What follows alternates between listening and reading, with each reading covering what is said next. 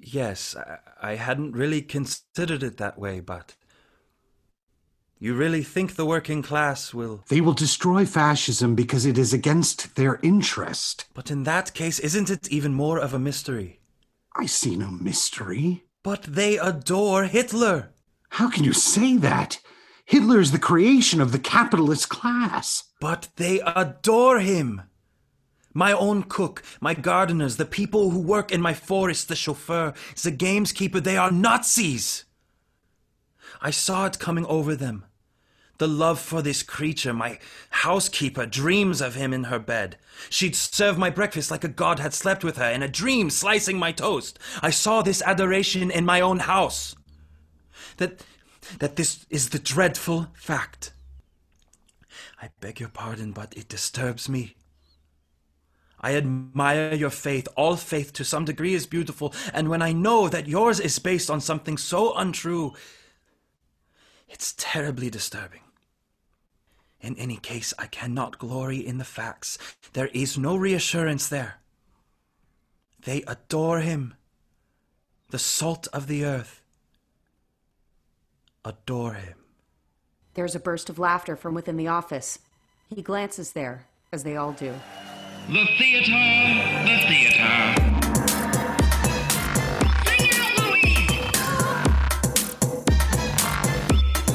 Theater, theater.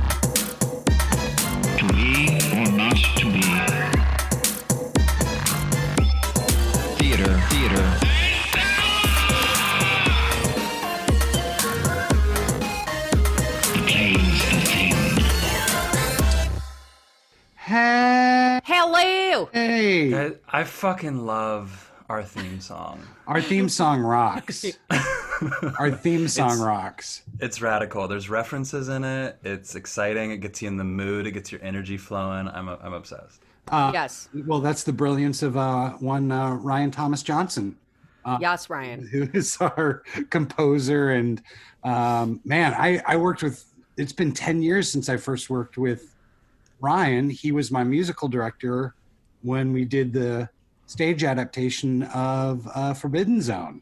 I saw that show. I still don't know what I watched, but it was great. it's one of the greatest compliments I got was uh, was French Stewart walking out of there, and his face was was just glazed over, and he's like, "I don't know what happened, but I liked it." Uh, I was like, French uh, Stewart, deep friend of the pod. deep friend of the Uh, pod, and- uh, Yes, uh, absolutely. Sacred Fools uh, member, and uh, Bailey, why don't you do all those uh, bigger intro things? the stuff. All right, yeah, yeah, yeah. All the the bullshit. Well, welcome uh, to Theater Theater, the theater, podcast. I'm sorry. The theater podcast for theater people. Uh, we are three theater makers from the Los Angeles theater scene. I'm Jay Bailey Burcham, I'm CJ Merriman. And I am Scott Liggett. And we are each members, like we said before, of the Sacred Fools Theater Company. And each week we're going to get together and we're going to talk about plays and playwrights that we have strong opinions on, and we're going to discuss, debate, and disseminate. And this week we're talking about a playwright who I Wow, yeah. had very mixed feelings on, and now uh, I know exactly where I stand on him after all this research. I'm really excited to, to talk to him. You heard a scene. Uh, talk to him, yeah, right. Um, uh, uh, sad, sad, sad. Um, Seance you heard podcast. a scene. you heard a scene before um, from Incident of at Vichy, uh, Mm-hmm. which is now one of my new. Uh, well, we'll we'll talk about We'll it. I, talk I really about it. enjoyed the play. Who knew? Um, yeah, uh, but it is uh, a, a play I knew nothing about before this, and Yep. that Same. scene, that that monologue itself was one that hit me. And there's like three or four, but that one itself was one that hit me in a way that I was like, "Wow, uh, okay, yeah, talk to the times." much. Why aren't we doing this all the time now? Yeah, right. Uh, but this is one playwright, uh, the one great, legendary Arthur, the Arthur Miller. Artie. Art. Arthur A- Asher Miller is his middle name. Oh. Isn't that a great name? I like that name. That's nice. We have some Yeah. friends. We have some friends that have a child named Asher. So, so. That's one of the tribes of Israel, you know. it sure is. Um, yeah, man. I, I, I, I think I went into this episode going, well, we have to do Arthur Miller. Here we go. and I walked out, and, and I think it's because of all the high school stuff. Like you're you're Yeah. forced to read Crucible, and uh, I think I'm, I'm pretty sure I read Death of a Salesman in. in Not me. but it should be. I, it should- it should absolutely be taught in school because you. Yeah. you It absolutely should. I went to ungodly rural America public school, so they were like, plays, no. well, I went to high school in the deep south, but you know we Huh. well we had an AP program, so. We did not. um, also, Well, I came out of this kind of realizing um, that you know Miller hates America, and maybe I do too. uh, I I disagree. I don't think he hates America. I'm half kidding. Okay. he's got Um, he's got yeah. notes. Yes. He's got notes. He's got notes. As do I now. uh, you know um yeah i i was i was surprised at how i reacted to the stuff that i already knew the big the, the big three or four Uh-huh. um and was just just punched in the like uh, incident at vichy which we'll get into more i just actually punched in the gut same with a view from a bridge i was Mhm. just punched in the gut and sometimes I literally my jaw opened at, at some of the one-liners about halfway Yeah. through the process. I wrote down so many one-liners. Well, you had mentioned CJ during the process when we were just sort of trading notes and doing pre-production stuff. You had said, "Man, he's like this guy's got all kinds of one-liners," and I'm like, "What?" Um, and I think you think of him as boring, and and whereas I I do definitely feel like he was uh, an artist of his of his time and, and place. Um, whew, he was right about a lot of shit, and That's right, and also that you know, Yeah. and that's that's um, mirrored and reflected in the fact that that his plays are still done so much now, and that's kind of why we roll our eyes at it because it's like, oh, I Uh. have seen that play four hundred times, or I've seen a poster for it at a community theater or a high school. my 400 sons. times. Yeah, but then. But now, when you're like really like, okay, no, I want to understand this guy, and I want to understand these these uh, pieces of work. I- Oh man, they hit you in, in ways that you I just wasn't ready for. I wasn't It's ready good for. it. shit. It's- we're all just in a cycle. We're and in we're it. just circling the drain, my friends. Um, I don't know about the two of you. Uh, we should also say that we are doing this via Zoom. Uh, uh, because uh, because of that quarantine thing. Hashtag quarantine life. Um, so I have a Hashtag pantsless podcast. pantsless podcast. Mm. Uh, Are we all pantsless? Can we admit? Are, I'm, I am. It's hot as balls in here. I am. so I am wearing. My balls are out. I'm wearing um, workout shorts, short. but yeah, no short situation. no underwear. No, it's Mesh it- shorts. It's Free free balling. Free balling is so nice. There, there was Commando. a punk band in my high school called Spoon, and one of their most popular songs was "Mesh Shorts Give Me a Boner." Did you? Wow. It's true. It I feels would so good. It feels so good. and they they do do this. Especially fre- fre- freshly washed ones Oh, Yes. okay. up on your Especially nethers. when you're oh, oh, yeah, when you're commando. Yeah, Oh. that's- I'm learning whole new things. commando starring It's Arnold not. Well, I guess it's not. I guess it's not really getting up there and and rubbing lady junk. I suppose the the shorts. I'm- For me, it's all about the air. yeah, Personally, sure, sure, sure. Yeah, you gotta air it out. Air it out. Uh, so that's our podcast about Arthur Thank you Miller. for uh, thank you for um, coming out. Uh, no, no. Uh, Thank you, thank you to our sponsors, Nike Wear. Uh, no, I'm just yeah, all this to say we are in a heat wave right now in LA, and uh, it is very hot. So we're all having to. Oh, oh, another thing that we're doing to, to refresh ourselves and keep uh, keep nice. I think we're all drinking a little something right now. Is that true? I, Yes. I have a lovely uh, glass of uh, uh, semi-expensive rye on the rocks. Ooh. that's fancy. As smooth Yeah, as a- smooth as can be. I've got a nice little Monday night uh, moonshine situation. It's Ooh. uh, apple um, apple pie kind of flavor. Or what is Oh. it? Apple cinnamon, apple cinnamon moonshine corn whiskey. Oh, nice. Boy, that just sounds like one ticket train to Hangoverville to me. Yeah, that's the plan. Yeah. That's the plan. And so it shall be. I'm shall drinking aviation. yeah, and I'm- it shall be. I'm drinking aviation gin on the rocks in a honey jar. Not So, officially uh, sponsored by yeah. Aviation I'm Gin. I'm moving. I'm moving into my old broad phase, and I'm Ryan Reynolds myself how to like gin. Ryan Reynolds does listen to this podcast though. so- oh my god, really? Uh, yeah. Um, isn't that who owns aviation? I don't know who owns aviation. Somebody owns aviation who's famous. Oh, yeah. Promo code theater theater. Chris Evans, Ryan Reynolds. Hugh If you're Jackman. looking one of to those s- in the closet superheroes. if you're the man, if you're the manufacturer of, of high uh, high octane spirits and would like to sponsor a podcast, uh, Please. please, We're the one. Please Yes. contact us. Um, all right. that being said, uh, shall we move on to the uh, um, uh, sort Let's of do the uh, history portion. the yeah, oblig- wanna Yeah, kinda get- fine. uh, the Well. I, I do. I, I, I, I didn't do a lot of research on sort of his childhood. I kind of picked up on when he started really writing. Um, Yeah. And so I'm, I'm I, I, I don't really know much about him, so I am interested. Okay, cool. Um, well, he was born uh, on October seventeenth, nineteen fifteen.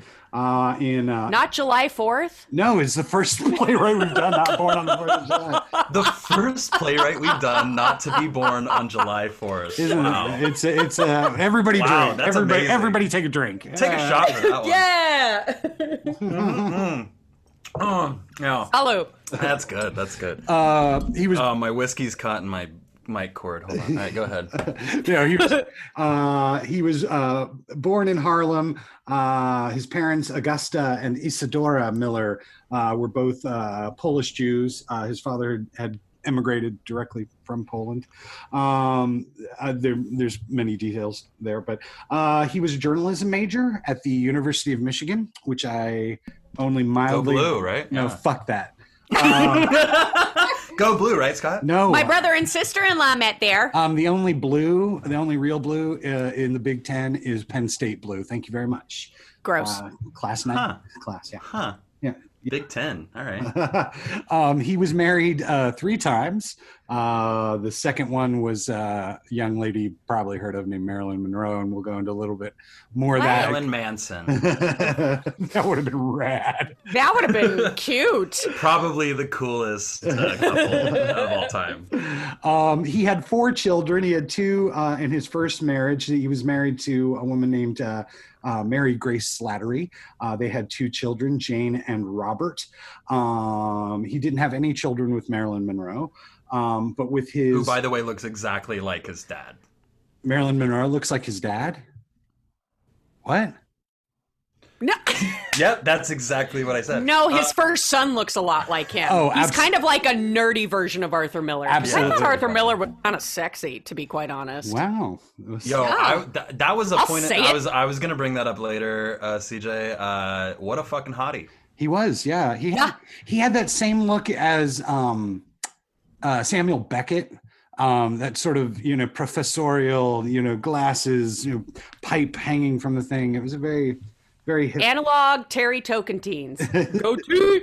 Hey, CJ, uh, you're coming in a little hot there. Uh, if Oh. you could close your fucking mouth for me. Oh, my wow! Jesus Christ. Jesus, Sorry, the Um, moonshine's kicking in in a weird way. I don't know. CJ, I have your back. You know, I'm, I'm an. You weren't born an ally. I was not. I've had to work very hard at it. Um, I was born one, and then I realized quite soon that Yeah, after That I women are the worst. it. Yeah, uh, awful. No, stop it. Happy Mother's Day, by the way. Um, so, uh, so um uh his uh his third wife uh was a photographer named inga morath uh and he had Mm. two more children uh rebecca and um daniel uh with him um rebecca uh would go on to become um mrs daniel day lewis uh now That's right. no wow. she is now um lady day lewis officially she has a title That's right. now. and does Wow. she pro- does she produce uh, film still, or is that not? she no does she she's yeah she's a pretty active director and um Well, and she did that great. She was one that did that great doc that was on HBO, yeah right? the, the yeah she it, it's an amazing documentary on hbo um About Arthur Miller. about arthur Miller, about her dad called Arthur Miller Writer. Writer. Which Right. uh, you know when you're when you first click on that, you're like, okay, lazy ass title. right Um, and then by the time you finish it, which I recommend everybody check out, it's on HBO. it's really uh, good it, it kind of gives you that explanation as why it's just called that. And it's I think the and you know we'll get more into him in his later years in a minute, but he his quote I think was um, they said, "What do you want on your gravestone?" And he said, "I just wanted to say writer." Yeah. Huh. Yeah. I, I guess I missed that part. Yeah, it was like one of the last interviews on the doc, and um, and he was and the interviewer was like, "What? Okay, explain that to me." And he's like, "No, that's it. Yeah. Writer. That's what I am. That's what I did. I wrote a life. I wrote a story. I wrote, you know, and I think that's uh, speaks to sort of who he was in general. Right, and he uh, there's a great point in the documentary where the, all the all the kids are kind of like, yeah, no, he he went in and he wrote every day for eight hours. He was a worker, Mhm. and if he wasn't writing, then he was doing projects and all kinds of stuff around the house. Um, his uh, interesting note, and there's a whole story I think to be told and and with it, but just an interesting side note that his um, his youngest son Daniel uh, was born with Down syndrome, and and uh, this was like early late fifties, early sixties, and basically doctors said you need to institutionalize him for any sort of normalcy.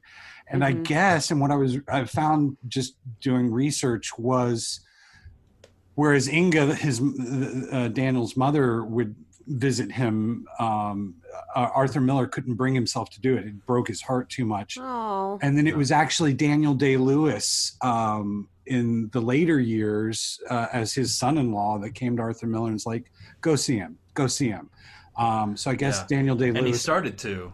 Yeah, he started to, to visit him, and I guess he's he's he's perfectly well. He's independent and he's a happy person and and all that. Mhm. But um, And if anyone knows anything about loving their son, it's Abraham Lincoln. I don't don't let's not go down that path. Right? um, some other interesting uh, anecdotes that I didn't know about Arthur Miller. Um, he was an avid nunchuck uh, enthusiast and uh, a competitive pickler. I want to see a video of Arthur Miller with nunchucks. Did you just say competitive pickler? Yeah, yeah, he worked on. Oh my god! Yeah, he worked just on gets this- hotter every minute. yeah, he, he ran the. Um, He, he pickles? That's hot.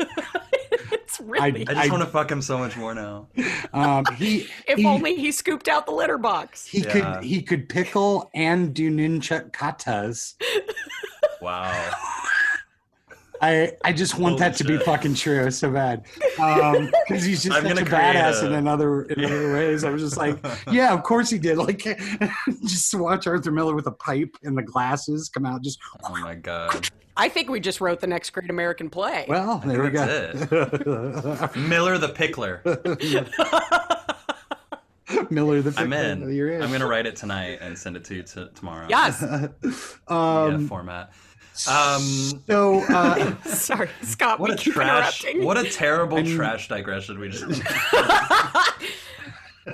I and what's funny is that I actually Bye. I actually wrote in my notes nunchuck aficionado.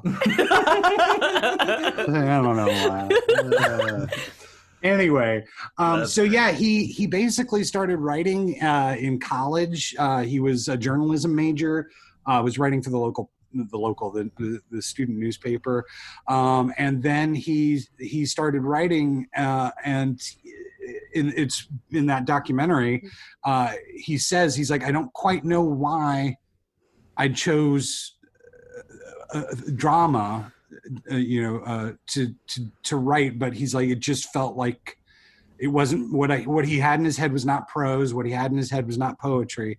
It, it was not an essay. It was distinctly dramatic, and The, it was the quote. Uh, I don't remember the exact wording, but the quote I think of his is like, "Well, just like any artist, you come to uh, you know a place where you say, well, I could be a sculptor, I could be a painter, or I could be a drawer, or whatever, you know." And uh, just like that, I I said, well, plays are the ones that feel most right in my hand. right, And- right, right. and I think that's kind of I mean in in a way uh all of us artists sort of have that opportunity to be like okay well which path do I go down as an artist I know I'm an artist I know I'm a creator I know I'm good at these things like which one and especially in theater to microcosm it a little bit just like I want to be a writer, director, actor, and producer, but which one can I really hone into and, and make that my mark? And that's what he did early, and I respect him like a motherfucker for it. Yeah, here, here, here, here. Um, so yeah, it was basically a, a series of of plays um, that he started writing at college in the late 30s. Um, he um, was rejected from military service, so he did not serve uh, in World War II. But you can feel the impact uh, of that war.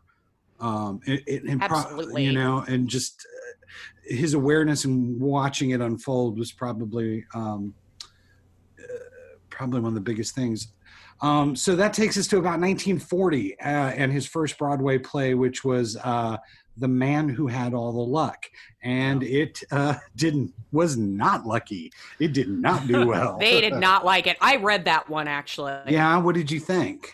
Um. Well, I skimmed I- it, but I just I was like, Yeah, yeah, I want to get. I on. felt like I felt like it was Miller's way of saying like live your life well and you'll have everything you need, but I felt like it was more like ode to white man's privilege because it was just this guy that from from the day he was born, it just everything happened for him. Everything po- every positive thing happened for him. And he was he was a good person, he was nice, but it's like he wanted to get married to this girl, but her father didn't like her. And what? Next scene, he got hit by a car, so looks like she can get married now. um, and then, kind of everyone around him, um, you see them as his life goes on. You see everyone around him failing because of their foibles or losing like the big his younger brother wants to be a professional baseball player and that somewhere in the second act it's never going to happen and it's because their dad has been training him the wrong way the whole time. So yeah it was just like uh look at this guy. He just does everything right. And then at the end it's like this might not work out for him but then it works out for him in the end. So yeah i didn't it was a long read. No i listened to that one i think. Oh, okay. The thing I always associate with that play, and I know nothing about it, I didn't read it, but the, is is the failure. I think it, it's the the idea that like like it almost completely derailed his career, that kind of you know. And then um, the only other thing I know about it is I know that in like I, I maybe I was in high school, maybe a little before, there was a Broadway revival of it with Chris O'Donnell.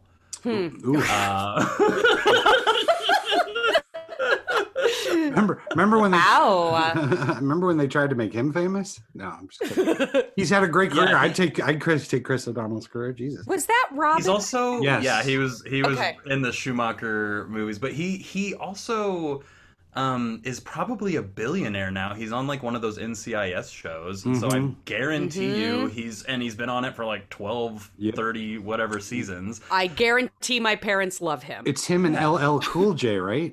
I've never Something watched like it. that. Ice T. yeah. Ice T is the one I think. Is it Ice No, T? Ice-T- It is Ice-T no, is, um, on SVU. Yes. Oh God, you know one of those crazy true all crime. the all the 80s 90s uh, Procedurals rap that- are now on that- procedural. Also but now I'm gross because I like true crime and murderers. But also, isn't NCIS um like a spin-off of a spin-off? It's like wasn't it a spin-off of Jag? It is. oh, It's man. like all Navy crimes. I want to. like I want to. I want to. I want to put a bullet in my head for the fact that I know that it's not exactly a spin-off, but it does take Okay. place in the same universe, just like uh, che- Cheers, Frasier, and Wings all exist in the same universe. Are you Uh-huh. telling me there's a Jag cinematic universe? There's a Jag television universe. Disney that's Plus gonna- just bought it. Wow. I'll watch it. Tom honestly. Skerritt's in Jag. Next week's episode, Oh, Tom wait. Skerritt. There's Tom a, there's there's a I think there's a Family Guy quote where um uh uh, Ar- uh what's the father-in-law's name, Mr. Pewterschmidt. Uh, Yes. goes to Yeah. goes to a JAG convention to read NCIS NCIS fan fiction, and, and they start to they start to boom, and they're like, right branch of the military, wrong investigative branch. Yeah. Um, I love that. yeah, uh, um, I hate Arthur my- Miller. Everybody. Arthur Miller, who uh, he- oh, I don't know. I don't even want to say it. We got into Peter Schmidt talk. We got uh, while on an Arthur Miller. I can't. I'm okay. Yeah, there we go. Uh, so, so that so the the man who had all the luck happened. It it, it, it flopped on Broadway. He wrote another play called The Half Bridge in 1943 that I couldn't find a copy of. Did any- either of you? I couldn't it? either. I I did not see it in my travels, but there were a lot of plays to look for. So right, and he's I did a ton. Yeah, and there's not a lot like on. He might have just written it and it, didn't get a big production, but then we hit 1947, uh, and all of his fortunes change. It was his last attempt. If he, if this didn't work, he was going to throw it all away and forget being a playwright. Uh, he did a little play called "All My Sons." Um, And also the uh, namesake of this episode of the podcast, All My Pods. all my pods. Yeah. Which I can I are, are are these awesome or horrible? This this naming of the episodes. 'Cause Listen, the last yeah, it's it- both okay. it's gloriously awful. It, but like Podcast Osage County. We have, uh, yes, all my pods. All my pods. I like it. I like I'm it. Keep it going. No, yeah. Okay, fuck it. No, no, it's uh it's it's we're gonna make it a thing. Um, so all my sons, um, written in 1946, debate, uh, de- debate, debuted on Broadway in 1947. Um, uh, it was directed by Elia Kazan, um, Oh, so probably good. uh, probably one of the uh, most controversial figures. Um, and his relationship with Arthur Miller would get crazy over the years, and Yes. we will we'll dig into that uh, a little bit later.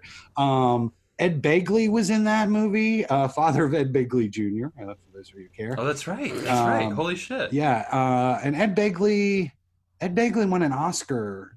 Ugh, now I can't remember what for. Early '60s, won an Oscar. Um, Sweet Bird of Youth, I think. Yes, you are correct. Yes. Um, but um, uh, Karl Malden was in uh, that um, that All My Sons production. Um, it won the Tony Yeah. Award for Best uh, Direction of a Play, uh, Tony Award for Best Author. I, don't, I think they've changed the name of the Tonys Yeah. now. But um, anyway, I think it's is it best Play right now or is it I think it's just Best Play is what they call it. best I don't play? Yeah. It's- Also- I, I think you're right. Also in All My Sons, yeah. Tom Skerritt. Well, not in the original. It's Tom Yeah. Ooh. I tried. It wasn't that funny. Tom I was with you. Tom Skerritt had a hell of a career. Three wouldn't have- people are laughing really hard. Right. They're all moms. Yeah, that's fine. Uh, Tom Midwest. Tom Skerritt plays the cop in Harold and Maude, and he looks like he's 12 years That's old. right. Aw. That's right. If you Holy were to shit. say. Um, but um, yeah, so basically, uh, All My Sons is loosely based on a true story, um, which Arthur Miller's then mother-in-law uh, pointed out um, from an Ohio. Uh, she had read an Ohio newspaper article, um, and basically described how. Um, uh, the Wright Aeronautical Corporation um, had conspired with Army in- inspection officers during the war to approve defective aircraft engines uh, destined for military use. And then um, how that whole scandal got involved. Uh, Did you guys ever read this one in in uh, high school or anything? I I did not, but I did a production of it at the local uh, community college when I was Ooh. in high school. Um, yeah, I played. Uh, I prayed. Uh, I prayed. I played Frank Lubey, the uh, the neighbor Oh. um, in that. Um, and it was it was a great experience because I was in high school and there were some local actors who were who were pretty good who were Oh, uh, cool. who were doing it. So like as I I reread it and then I listened to um, uh, an audio version of it, um, and so a lot of it came sort of streaming back to me, and I'm like, it's funny because that the part I was playing, I was backstage a lot, so I remember just a lot of downtime. Um, but man, I felt that it zipped along. Like just even in reading it, I'm like, man, like there's some high stakes um, scenarios put forth right at the beginning when when um, when what's her name when Anne shows up um, uh, and and it's like the mom's all obsessed with her not forgetting about Larry. Right. Like, like it like that happens like on page six. Like it just happens so early on, and immediately from that point on, there's just this. In and I think that, man, I I, I would almost love to direct this. I think because the tension in every single moment, every single moment got something going on. Somebody knows something. Um, the revelation towards the end that um, the uh, the doctor uh, Bayliss, the neighbor, that he's been aware of the whole that the old man was guilty the whole time, kind of thing, and how you can play that throughout. You know, I just um, I think, and it's also there, there's also a lot of juicy parts in it. So, like, for example, not to get too far ahead of ourselves and shut shut me off if, if I get too rambly. Um, but for example, I think that one of the reasons you see a lot of productions of of this play being done and being done pretty recently is Oh yeah. is because it it's it is a great ensemble. There's six or seven really great parts in this play, unlike Death of a Salesman, which I think I think Death of a Salesman falls into that same category as Hamlet or Lear. Like you're not going to start a production uh, of Death of a Salesman until you have some notion of who who your Willie Loman's going to be. You know what I mean? Like you're not going Right. to you're just not you're not going to hold auditions. You're going to have a pretty Right. good idea of, of who that's going to be. Right. I, I gotta say, I'd never read this play before, but I I know I'd seen a lot of people, a lot of uh, like lounge theater just did it last year. Um, I know a lot of people are doing it. I always seem to see the poster up. I gotta say, reading the other ones though, I just I don't understand why they're not doing. I mean, certainly they're they're doing the Crucible a lot. View from the Bridge, like there are so many that work now. To me, more so than this one, because I was telling Scott that like my thing is is the whole idea of like the rich guy feeling bad about it and killing himself over it in the end to me that just doesn't that doesn't compute with this day and age now Totally. they just get away with as much as they can Yeah, I think it's. Yeah, uh, I think it's one of those notoriety. I, I've go ahead. I'm sorry. I, I was just going to Right, say. I think. I think it's because it's notoriety. I don't.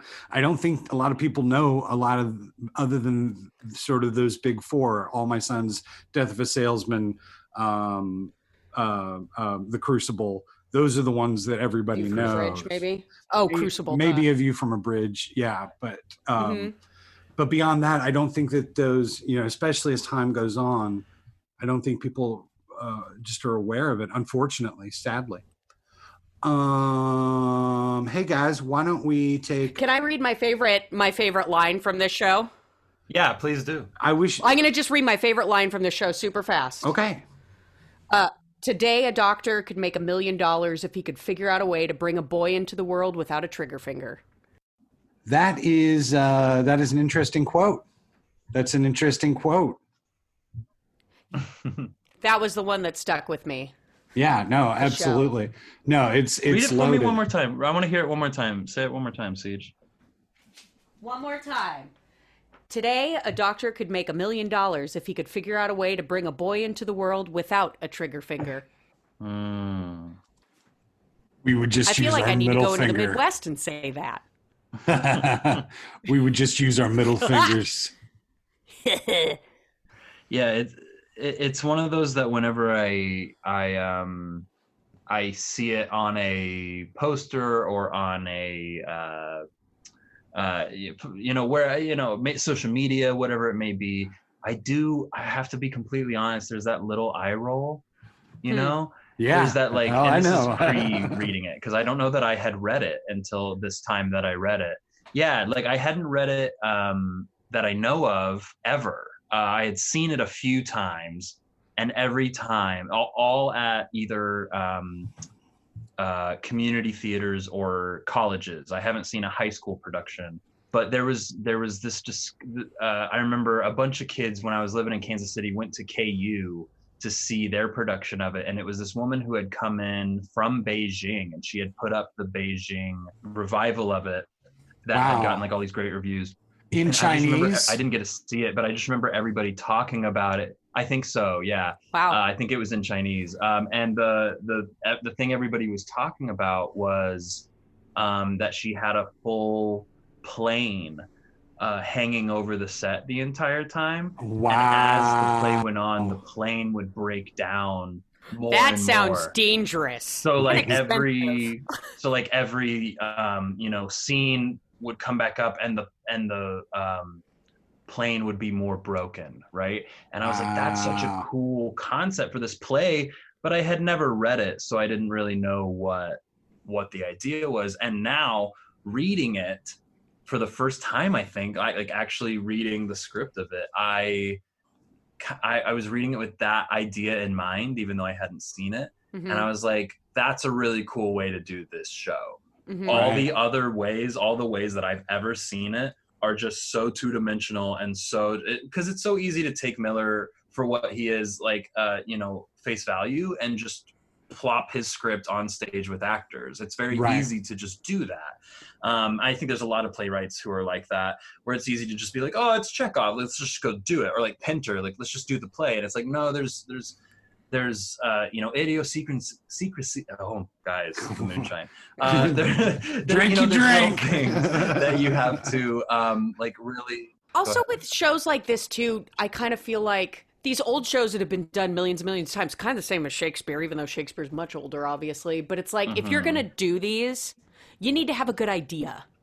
Yeah. Like it needs to stand out as opposed to like that was a really great production of All My Sons. I feel like you need to have a good viewpoint or idea or something for it to and make I don't, it stand I don't need out. you to exactly. I don't need you to like fully conceptualize it and and make and set it in the void and you know and change the decade. Like I don't need any of that. Right. But I think, but I think if you're gonna do it, you need to exactly, CJ. You need to set up a new foundation for it because if we're just telling the same story over and over again, then you know without a new voice, then what's what's the point, right? Yeah. Yeah. Yeah. Um, and I think this is one of those shows that I used to roll my eyes at a lot. And now that I, now that I've read it, I actually and really took it in as like a, as a theater maker, and like somebody who could potentially be a part of a production of this someday. Mhm. It's good. He knows what he's doing. He's a good he's a good character writer. He's a good dialoguist. He really is, and you know the the thing it's that not my uh. No, it, I, I, and I totally understand. I can totally understand why it, it, it wouldn't be your favorite.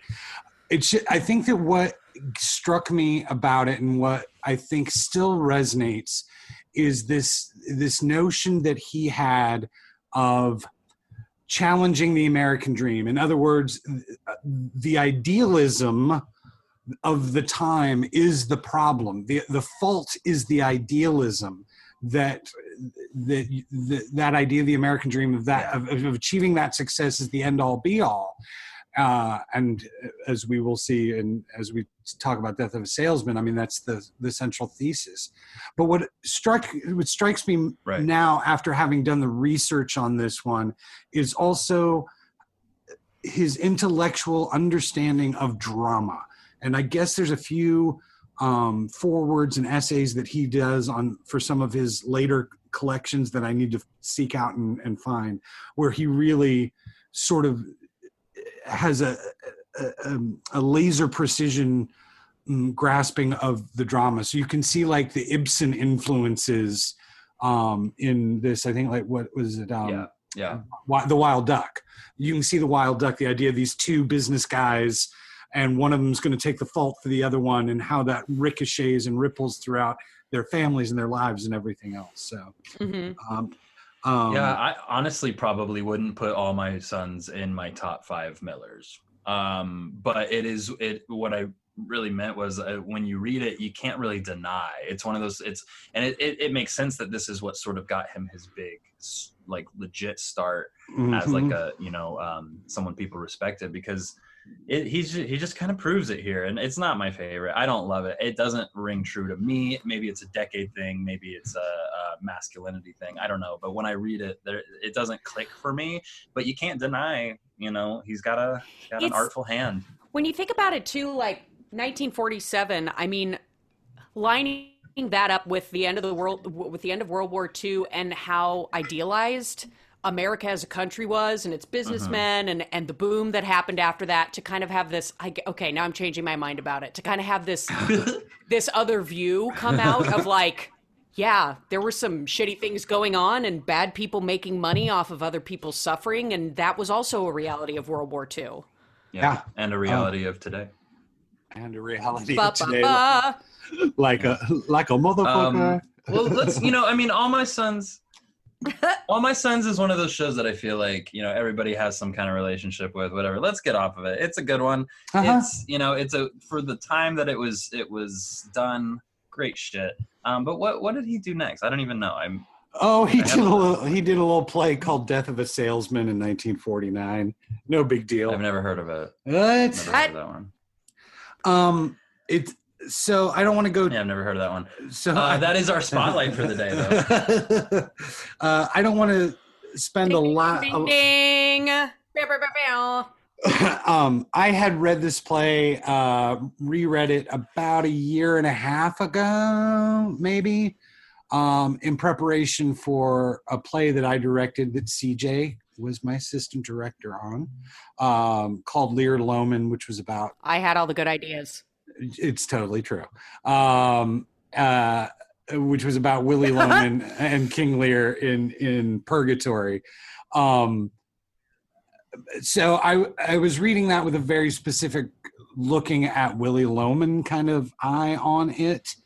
Um, when I sat down this time to reread it, because I was like, I should just I need to reread this play um as, especially after i had done some production research and like looked at that if you looked at that original set from the broadway elia kazan directed it's astounding Mhm. like it is astoundingly Yep. gorgeous like um and and very theatrical and very theatrical of its time that almost a little bit ahead of its time like you don't start really seeing that kind of stuff until the 50s and stuff like that. Uh, so it was a little bit ahead of its time in that sense. And it struck me like it really did. By the time it was done and i've seen one production of it that was okay. Um, again I, I just don't know why you do this play hmm without having your willie loman first. Um, i think you have to cast around that and find an actor sure. that's that's ready for it um, but it just wh- wh- how did you guys react to it on your reread Who are some of the great, great Lomans? Uh, Lee Cobb is one I can think of. he was the Uh-huh. original Um, The one I saw was Brian Dennehy. Oh, i'm so jealous so jealous Brian Dennehy. I saw him in 2005 on London West End, and it's the we had 10 pound um like restricted view seats. We went last minute, and I cried for a half hour after that show was done. I've never had something strike me that hard, especially Death of a Salesman. Yeah, Yeah. that's such an interesting casting too. To go from Dennehy to Hoffman, I think was the next revival, right? In '85. Yeah, uh, well, Den- no, Dennehy was in '99, Oh, and oh, then oh, oh, right, and right. then he was Hoffman in was yeah. yeah, hoffman was because like that was the Tony Award winning cast, I believe, in 1999. It um, so I I think that its claim to fame is that it has won the most Tonys for best revival of a play. Um, I think it's won Yeah. won that three times. We're forgetting about Philip Seymour Hoffman. Uh, in Now I uh, want to talk about that. I want to talk about the Philip Seymour Hoffman bit real quick because Yeah, 'cause I- I- not only was that uh, directed by Mike Nichols. well, it was directed by Mike Nichols, okay, and who is like one of my top three directors of all time uh, in terms of music, uh, in terms of movies and and theater. I think he's just uh, the Birdcage, The Graduate. He's Mhm. just it never ends. Um, and so I just feel like um, he won best. He won Tony, uh, the Tony for best director for that, but. And except for, I think it got one other Tony, maybe it didn't win any of its other nominations and um, which was interesting. But this is the year. This is a crazy year for um, lead actor uh, Tonys. Okay, this is the year that James Corden won. Okay, Hmm. now if James Ah. Corden doesn't win this Tony, he is not the James Corden that we know today, in my opinion. Okay, like Uh-huh. if, if James Corden doesn't win this Tony, there is there is no James James Corden late night show Huh. um, because he beats Philip Seymour Hoffman, Frank Shit. Langella. what? Um, uh, there's someone else. Yes. Uh, who is the other? There's another one, and it's insane. The list is like completely crazy. Um, James Corden beat. Oh, oh, oh, James Earl Jones for the Best Man. Holy what? God. Frank Langella for um, uh, I think it's Man and Boy, and then John Lithgow for The Columnist. what? and and and and then you have Philip Seymour Hoffman as Willie Loman. right? Murderers Row. Murderers Row of of the top actors of all time, almost you could say. Mhm. Like like truly like the fact that these five men live at the same time is insane. So the fact that they're all up against each other and Philip Seymour Hoffman, this is two years before he dies, okay, a year and a half before he dies. is up for Willie Loman, which, by the way, funny story. I'm a huge Philip Seymour Hoffman fan. Yeah. His first role in high school that made him realize he wanted to be an actor, Willie Loman. All right. No in high school. In high school, he gets seen. He gets seen as Willie Loman by some like Shakespeare uh, recruiter in New York, or whatever, and they hire him to be a, a, a um, sword. I mean, excuse me, a, a, a, a spear carrier in something because they saw him in, in Loman, and then I think he did it one more time, um, Wow. like in his younger years, just like at a small uh, theater, and then he did it as like sort of one his, his big final goodbye performance and he loses to James Corden who I've heard was absolutely incredible phenomenal in um uh was it two governors what was it Yeah, two governors. no idea.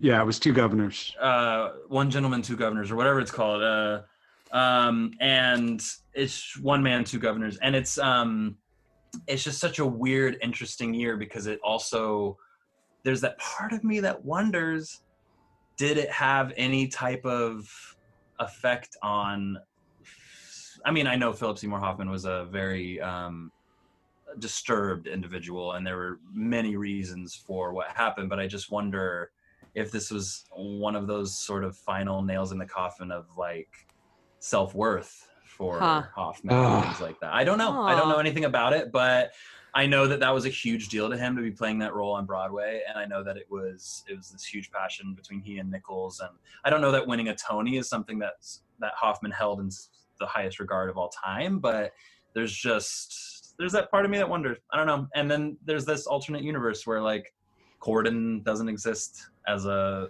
famous person, and like, Wow. I don't know. Huh. Interesting. That's my uh, that's my yeah, right. only thing to say about that. Um, I just But- work. Go ahead, Bailey. Finish. no, I got nothing. I got nothing. I Oh, was gonna make a bad joke.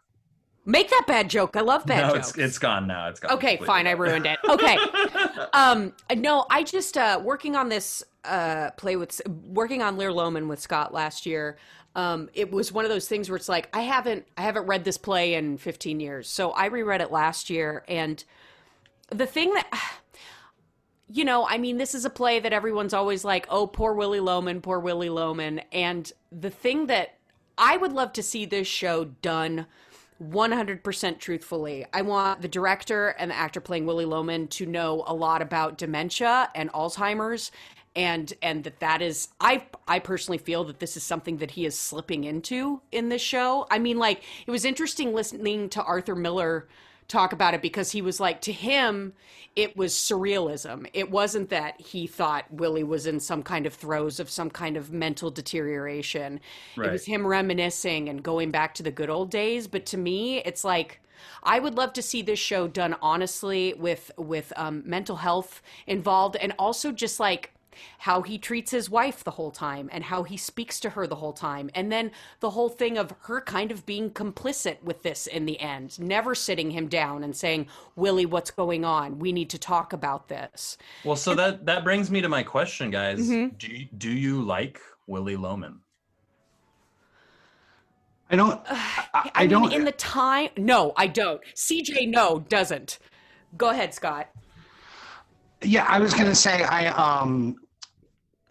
It, it's not about liking him. It's about understanding, for me anyway, um, how the American dream, how the idea of that idealism, um, creates a trap, and creates um, uh, a cycle, uh, a, a prison, if you will, for for for him that he that he gets trapped in, um, and that he's wrong about what he values. He values popularity and money, and that's Yeah. isn't that the American problem? Yeah. That look at what we have right now in the White House. With all due respect, not to get too political about it, but we have somebody who's absolutely fixated on fame and money. Arthur Miller in 1949 is telling us this is this isn't the way we want to go. And I think what he was recognizing was it's Right. we, we had just we we had just saved the world and he was resisting the um, overt pride, the pride before the fall, if you will, that he was seeing build build itself up in America at the detriment of of any women, of any people of color, of anybody else. Like I don't I don't even think that he looks at Willie as mm, I think he looks at him as a full person and there's moments of of real humanity in it but um yeah i i think that the genius of, of it was that it, it so i guess i disagree with with you cj respectfully that i think that the genius was that he he absolutely Mhm. didn't look at it as as real as a realistic play that it wasn't realism that the the idea of hmm of of of memory, the idea of fantasy, the idea of misconceived m- memories and moments in time. Um, those fragments add up and build up and build up. You know, I think he ultimately. I think the sacrifice at the end says something, but even that's flawed because his obsession is, oh, I'll leave, I'll leave the twenty grand to Biff. Biff's going to have this money now. Now he'll be and now if you can just do the popular thing, then that's all you need for success. While meanwhile, the next door neighbor, Charlie, is just a hardworking, good human being. He's built up his own stuff just by being a Yeah. sort of diligent, hardworking person. End rant. Yeah, well, and the other thing I wanted to say on that, and I mean, it's obviously Arthur Miller wasn't writing about this, but now that you read it and people are more out about being upset about things now, is I just, to me, it's all toxic masculinity too. Because to me, like, Exactly. Willie is happy is a repeat of who Willie was when he was a kid. He and his brother were always vying for their father's attention. It was his brother that ended up going out and going to Alaska and doing all these like crazy adventurous things. He ended up being the big man, the big mm. tough guy, the adventurer, and Willie was Willie was working day in and day out to eventually get to this job that wants nothing to do with him because he's too old and he doesn't get it anymore. And I I would suggest that maybe that is who Happy's going to be in the Death of a Salesman prequel or sequel. um, Birth Yeah. of a salesman. yeah. Well, and I uh Resurrection of a salesman. resurrection. Oh my god, resurrection and death again of a salesman. Oh, I have a funny s- I Easter saw a salesman. a couple years ago i saw uh, Co- south coast rep did death of a salesman and it was um, the family was an african american family. And it was a very good it was a good production but my the this is horrible that i'm laughing about it but when i was walking out of the theater that night i was standing behind these two girls. Everyone was slowly filing out of the theater and one of them goes it was so sad. I didn't expect that. And i was like it's in the What's the title name of the play? Yeah. It is. I think that's actually cool. What you bring up, though, CJ, is that this play could be cast with anybody. This Yeah. play could be cast with absolutely anyone, and I, I, I- and which is so interesting, especially for him, because obviously he's Polish Jewish. He's he's got the Yiddish kind of you know thing, and there, it, that doesn't show itself in this play. You can choose to play it that way. You can choose to read Loman that way, but Mhm. he doesn't have to be. He can be anything. It's all American family, quote unquote, right? And that definition has definitely changed since since that time. Um, and I, I wanted to speak to the toxic masculinity thing that you were talking about, CJ, which is just uh, I.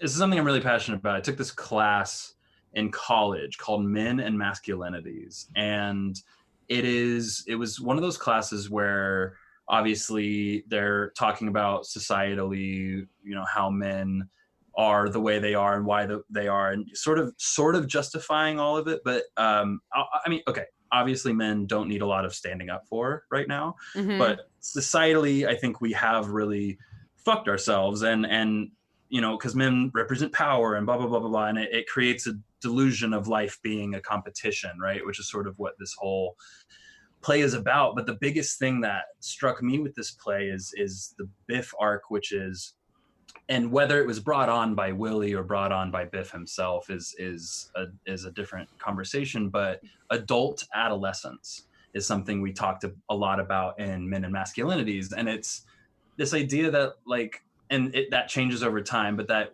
as you get older, the more and more society coddles sort of uh, their youth or like parents coddle their kids it, it Mhm. creates more of this adult adolescence so Mm.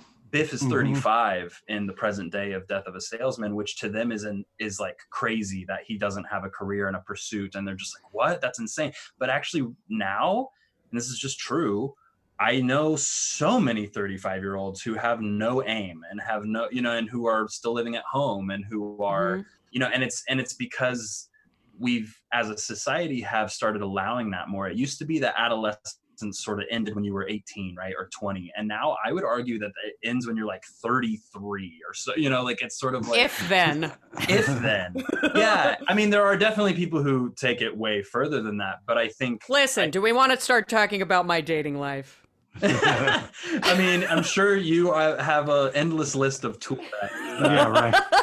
Dear Lord, dear Lord, but I think- no. that was what hit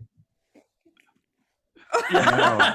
but that but that is what hit me most is that it was just it's sort of like if we keep propagating the teaching of you as a man must uphold these truths that you are powerful that you are successful that you are liked and those are that that your worth is only as much as is given to you by other people that is sort of i think what gets down to the the, the ground of the, the ultimate foundation of what is wrong with the masculinity problem. It's yes we're we're teaching the the gender roles that, which is a huge part of this.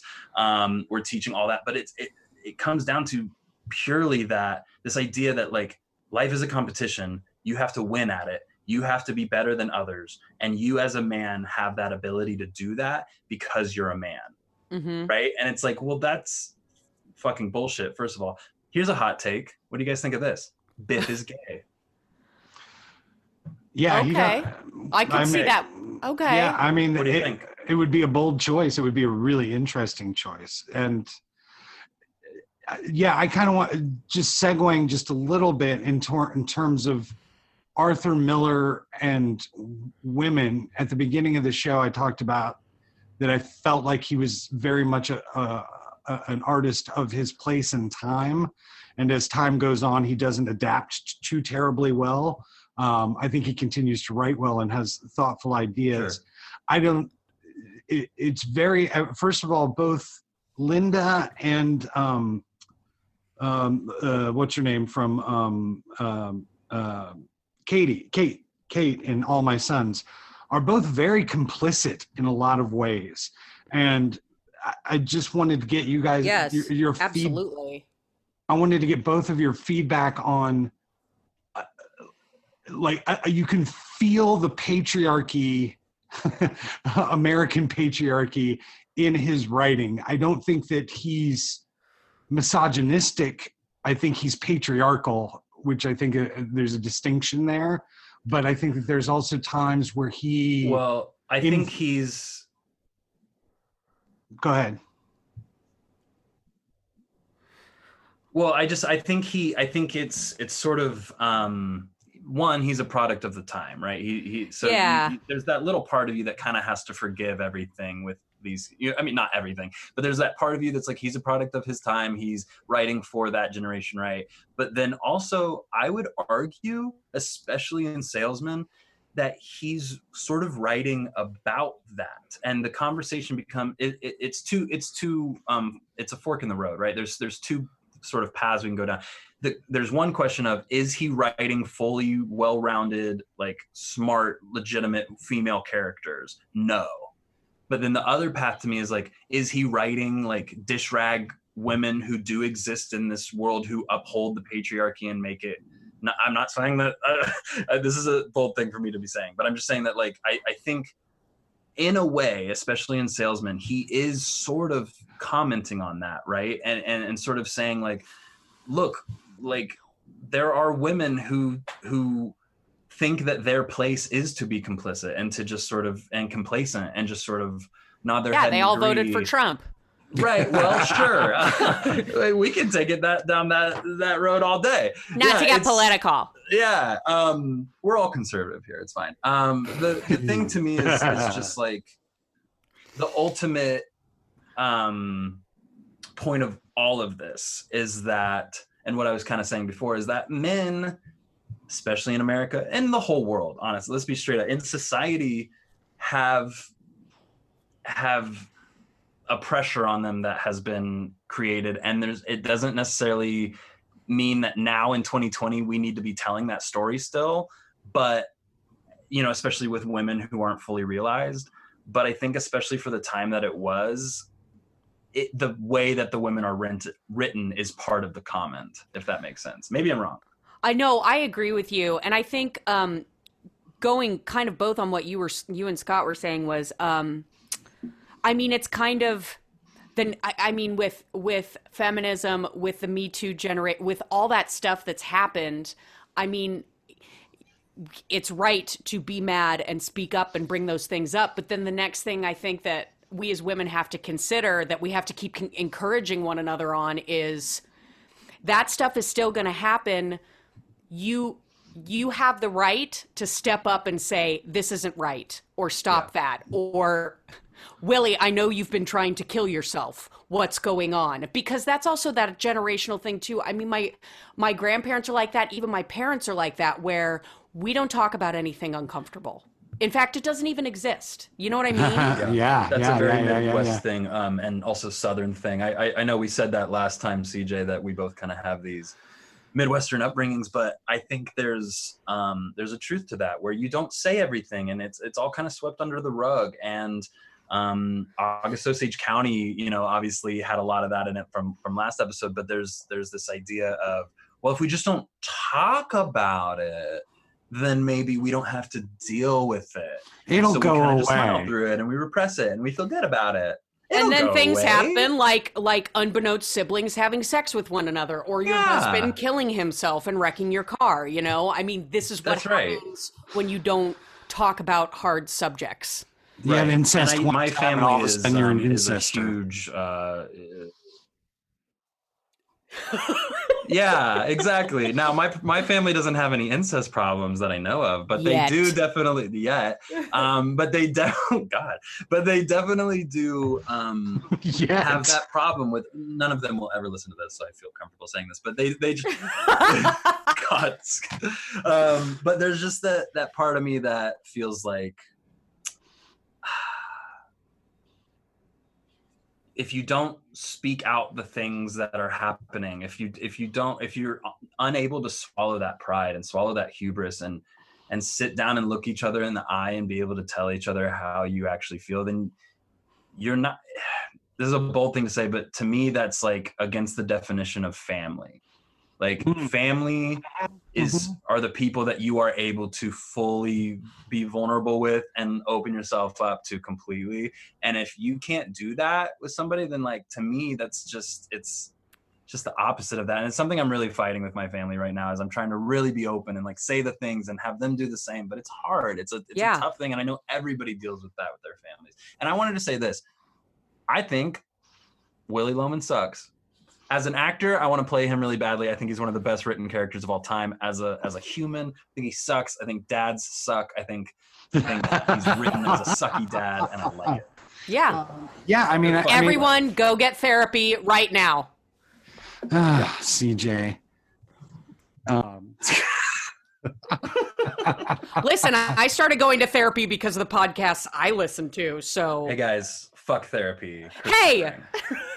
Durang. who are you willy loman That's actually Um, a Christopher Durang play, uh, who will be covering. yes, thank you. two or three Ah, episodes, so, wow. after tom skerritt Yeah.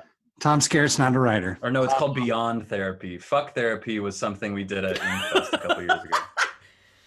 Tom Skerritt.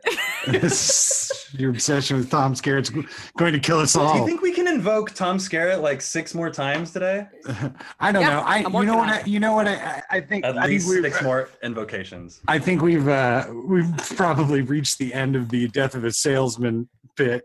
Um, why don't we take a quick break? Um, why don't we take a quick Cool. break and uh, play uh, play our featured song of the week by Miss Pamela Quinn? pq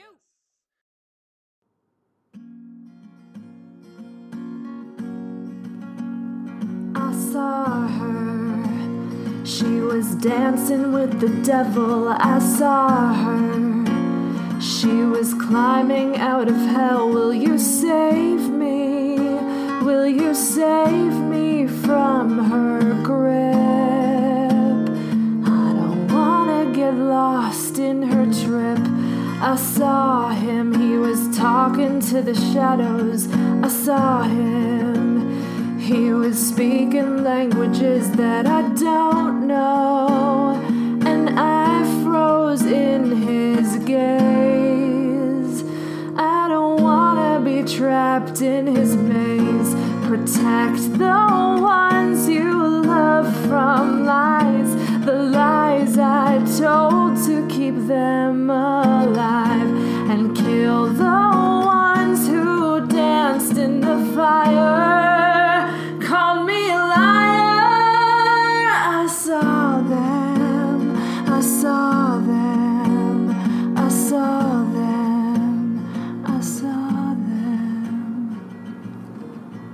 And that was Pamela Quinn. Pamela damn. Quinn. I love it. It's so good. Oh, so good. So Oh, good. My fans on. Sorry, guys. So good. Uh, Incredible. So, uh, yeah, I mean, I don't know uh, if there's much more to really go into about. Um, Nah, we can get off the salesman dick. It was fun to ride for a minute, but let's move on. It's a on. good dick. It was a, It's good dick to dick. ride. it's a good dick What dick. was his next play, Scott? What was his next play? It was just a little. Uh, well, hold on. Um, hold on. Just a little play A little play. A little so- so- so- something. Hamlet. well, he did. Um, after Death of a Salesman, he did um, uh, his version of Ibsen's Enemy of the People, which I have never read, but I would love to. Have either of you read that one? No, I have not. Because I think No, no, no. what? No, you said I haven't no, read no, the no, no, Ibsen no. one either. Oh, I like the Ibsen one. I got to read that one. Bailey, you don't like it? Oh, I don't know anything about it. I didn't even. Oh. I don't even. I don't even know that Ibsen play. Enemy of the Oh. people. Wow. uh, Oh yeah, you need. You need. We'll do Ibsen soon enough. So fuck it. Um, Oh. but so he followed that. Winky up- wink. Wink. so he followed up uh, Death of a Salesman um, with his next uh, little uh, li- little uh, tome called The Cruckable. Um, Cruck- oh, uh, oh, God, Cruckable. uh, the, Cruck- Cruck- the, Cruckable. Uh, the Crucible. Um, it is a good one, and I really, really enjoyed um, uh, uh, reading it again. I did. I I was. I mean, I'm fascinated by the the time anyway, and of course the subject matter of the play and and all that. But I found it uh, in this reading, and maybe this just comes with age. I just found more nuance beyond um you know witches and screaming and, and yelling and all that. I thought that the the relationship between the proctors really resonated for me in Mhm. in in mm, in just a very personal way. I felt like it was a very very personal relationship this time. Um and um hey this play is filled with goodies. Ah get it? Get Good Good. one. Goody Proctor. Goody bullshit. Goodies, Goody Warren. goodies, uh, Goody bullshit. Goody bullshit was my favorite character in the play. Well written, fully rounded. Yeah. Um. Of course, Yeah. you know the basic thrust here is that uh, uh, the Salem witch trials are acting as a an, an allegory for Joseph McCarthy and the House on Un-American Activities and and all that stuff, and um, this would be the the breaking uh, of his relationship with Elia Kazan. Uh, E- Elia Kazan named names, and it haunted him for the rest of his life and and career. Um, he wanted to work, he said. yeah, yeah Yeah, yeah. and um you know um but yeah uh um yeah it made its uh debut at the martin beck theater on january 22nd 1953 Who was the Uh, original John Proctor? the original i don't know if i got that one. Hold on. I didn't even check it out. Um eg marshall. Is that right? um it looks like it was eg marshall. Um i could be wrong. Um i don't know. Who's google guy? Is, is it- Google it. Yeah, yeah, that's google guy. Um, I'm really slow, but I'll figure it out. Yeah you know Yeah, OG OG John Proctor. Let's see. Oh, this is a this is a great cast. Um Proctor, Proctor, Proctor, Proctor, Proctor, Tituba, Sam Parris. Ooh, Sam Parris. Parris is a is a role, man. I want to. Oh, yeah. Oh, yeah.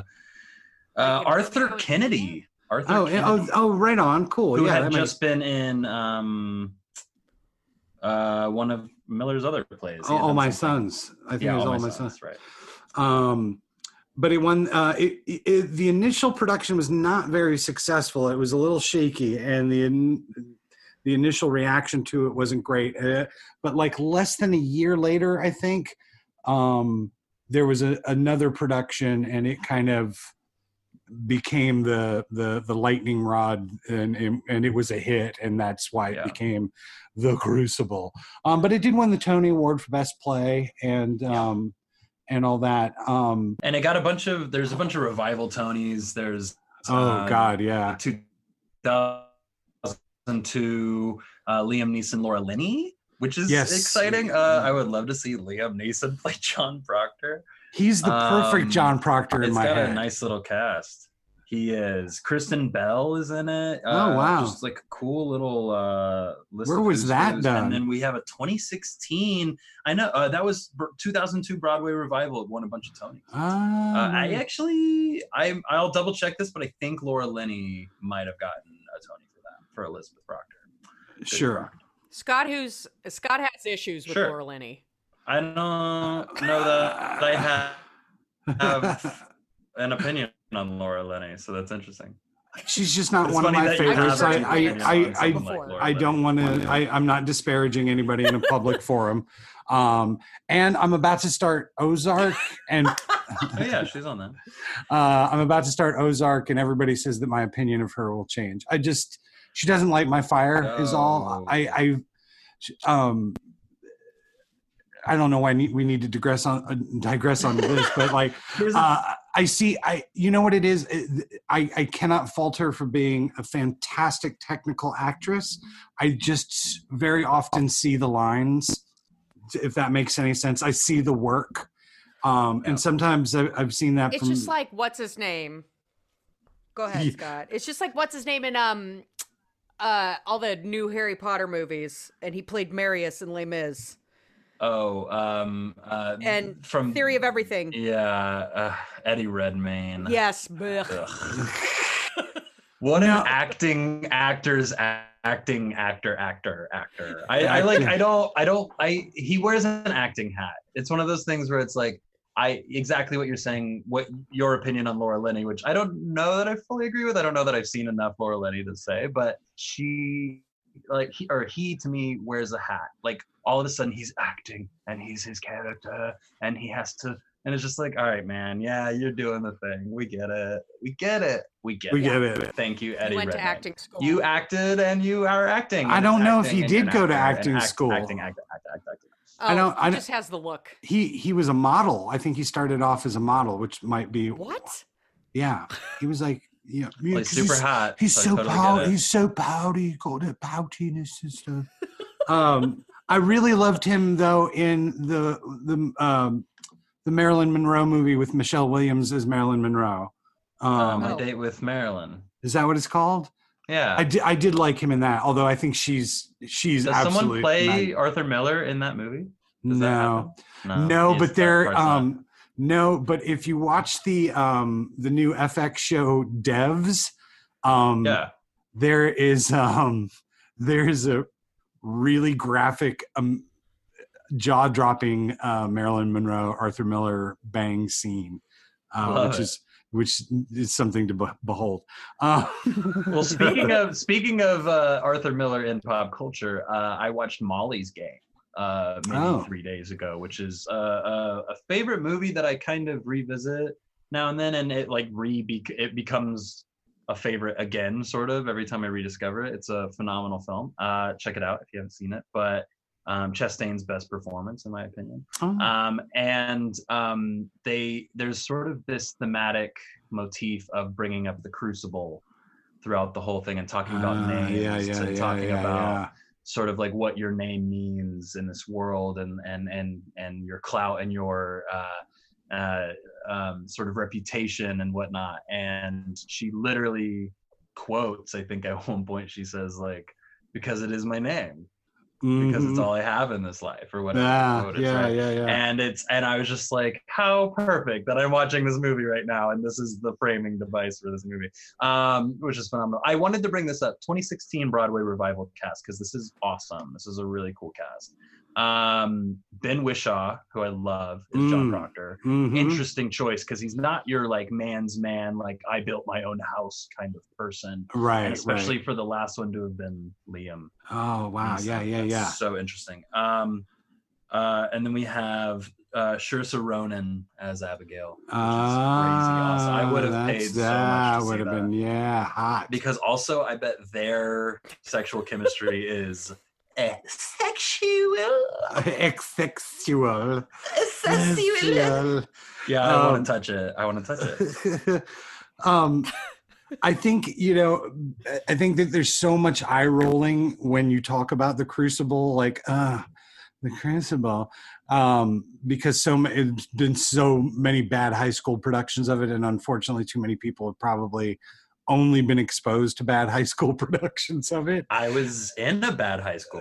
you know um Yeah. i and um and you and i i remember very clearly reading it in in high school and uh, more as a point of uh, of its connection historically to what was going on but i think it's just a hell of a play i've seen one really good production of it at a university that i just thought was exquisite done in the round like it just was rad um and when it's done well i mean it's electrifying it's horrifying it is it gets under your skin i i, ugh, ugh, I want to punch people in it so bad um and um I think it's one of the best uh, American plays of all time. there we go I act. I actually have a confession to make about the Crucible. oh Confess. dip. Until until Confession, Aw, dip. oh dip until this happened, until this podcast happened, I had never read or watched this play once. what Good. That's such And- a Yeah, cool it's great. No. context. yeah That's such a So- cool context. Oh. But I knew, you know, I knew what it was about, and I knew, I knew why it was written, and what it's being used for, and why people are doing it again, especially now. yeah. And so, uh, this is my plug for the day uh, because a lot of the Arthur Miller plays, a lot of them that I got through, I listened to, and LA Theater Works has Hmm. done a ton of amazing readings. Mm. So I listened to The Crucible, and I know, I know that it's supposed to be about McCarthyism and all that shit. But the thing that struck me the most about this play is this is this is a historical thing that's happened hundreds of years ago that we read about in history books and it's so far removed that I personally have never been in touch with in touch with the emotionality and how horrible it was and to hear really good at Richard Dreyfuss was in this cast. Mm, oh, To hear wow. really good actors you know perform what was going on at that time and Yeah. you're hearing women being pulled away from their husbands Yeah. and and Because people it having is to move my name. Because it is all I have. It's it's all. I, yeah Yeah, I just- that's my Dreyfuss performance. Oh, he. Uh, I. I just. Uh, that's what really got to me was just like, oh my god, this was such a. That's horrible. Like what was happening, and so like I was just really emotionally wrapped up in the story, just listening to it. Oh yeah, and there's so many brilliantly constructed moments of tension. The the um uh uh can can you recite all 10 commandments john proctor? And Oh my God. you're just like my palms are sweaty like just reading the fucking thing. I'm like it's it's, it's adultery bro. it's adultery. It's you're missing Was adultery there bro. vomit on your uh, sweater already? yeah i mean a little Was bit it your mom's spaghetti? it was my mom's spaghetti And I had. I Nervous, had. you only get one shot but on the surface, were you calm and ready? yeah And you I'm know. not Drop throwing bombs? away my. I mean, the irony is, is But that it he gets uh, he gets two shots forgetting. in the, in that in that movie. Uh. I had. I had two favorite That's so quotes from loud. this show. oh, hit us! Uh, the first one was. But the words won't come out. Stop Nope. it! The first one was we were only what we always were. Mm, yeah. And then this one, and it immediately made me think of Scott, was What? cleave to no faith when faith brings blood. S- Say that again. cleave to no faith when faith brings blood. Mm. Yeah, that's a Good one. If it brings me to my knees, it's a bad religion. You know, uh, Frank and Ocean. um, Christ. but yeah, I and I, I I find like I said, I'm I'm so interested in in McCarthyism, and I think that that's because um, I don't know if you guys remember, but like in the '90s, with the rise of Fox News and all that shit, late '90s, there became this sort of Bill O'Reilly, Hannity. Um, a, a- attempt to re- Axis of douchebags. the axis of douchebags is the quote of the show. Uh, um, yeah, I mean, it was an axis of douchebags, and what they were really attempting to do was reframe McCarthyism as was he he wasn't the bad guy what he was trying to do was yeah like trying to defend it in some way which is you know even more evil the idea that that the US government would attack arrest and infiltrate and spy on a group of American citizens getting into rooms and having conversations and sharing ideas is the most terrifying fucking thing I've ever heard in my life. And Right. I mean, Uh, Alexa. I'm kidding. stop it. I know. Well, yes, but that's big business and that's that that gets Big into a whole Brother. different that's well That's 1984. socialism, Bailey. George wrong. Orwell. Wrong. Next Well- episode is on George Orwell. No, it's Tom Skerritt. But Oh, you're well, be, but um, we'll get into uh, incident at Vichy here in a second. But he, you know, uh, no man should be a slave to big business is a line from that show. I mean, Yes. he's he's seeing it, and you know, the irony is is that um, Arthur Miller, by that by the point that by the time that he was brought in and and and was forced to testify, um, he'd already kind of rejected communism as a whole because he didn't see room for the individual uh, within it. Mhm. That, that there need, that, that, you know, like most sensible people, there are ideas that can be extracted from, uh, you know, social, dem, you know, democracy that can, you know, uh, be applied. So there were ideas that he like that he was definitely drawn to, but had rejected it roundly and most of them had there were a few you know there was a few like you know clifford odets and you know paula strasberg and and who else? lillian hellman they were all communists and they were part of the communist party but um it, it was almost purely intellectual it wasn't necessarily regarded by a lot of them as you know an active thing they were they were writers and artists they the, the action was going to be taken somewhere else um Mhm. but um, yeah, I, I'm I'm it, it, it remains his uh, Arthur Miller's most produced work um, is the Crucible, um, which isn't it's not surprising. It's not surprising because it's a huge cast with a lot of meaty roles.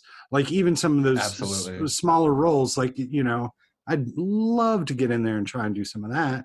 Um, but um, so I think that's why it endures. But it also endures because it's a brilliant allegory um, Yeah. about a Mhm. very scary time. And um, Can I give you guys a little bit of context uh, for Little Bailey and the Crucible? Little Bailey, Yes. little Um, Bailey in the Crucible. Yeah, so I'm a I as a kid, uh, I think one of the first like darker things I sort of got into, or more occult things I got it. Not that I'm like super into that, but I am. You know, I listen to uh, a lot of true crime podcasts and whatnot, right, CJ? So Me too. yeah so it's sort of like um one of the first things i was in- introduced to was the idea of the salem witch trial and i like really latched onto that as an idea it was very scary to me Mm. and there was a made for tv movie which i've never found i'm sure i just need to dig deeper but there's a made for tv movie starring kirstie alley and about Sorry.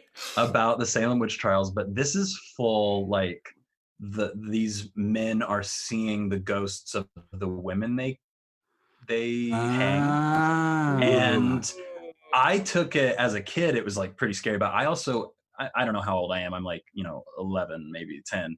And I um now watch it. Yes, Aren't this like, today I'm 11 years old. Uh, the time I was three.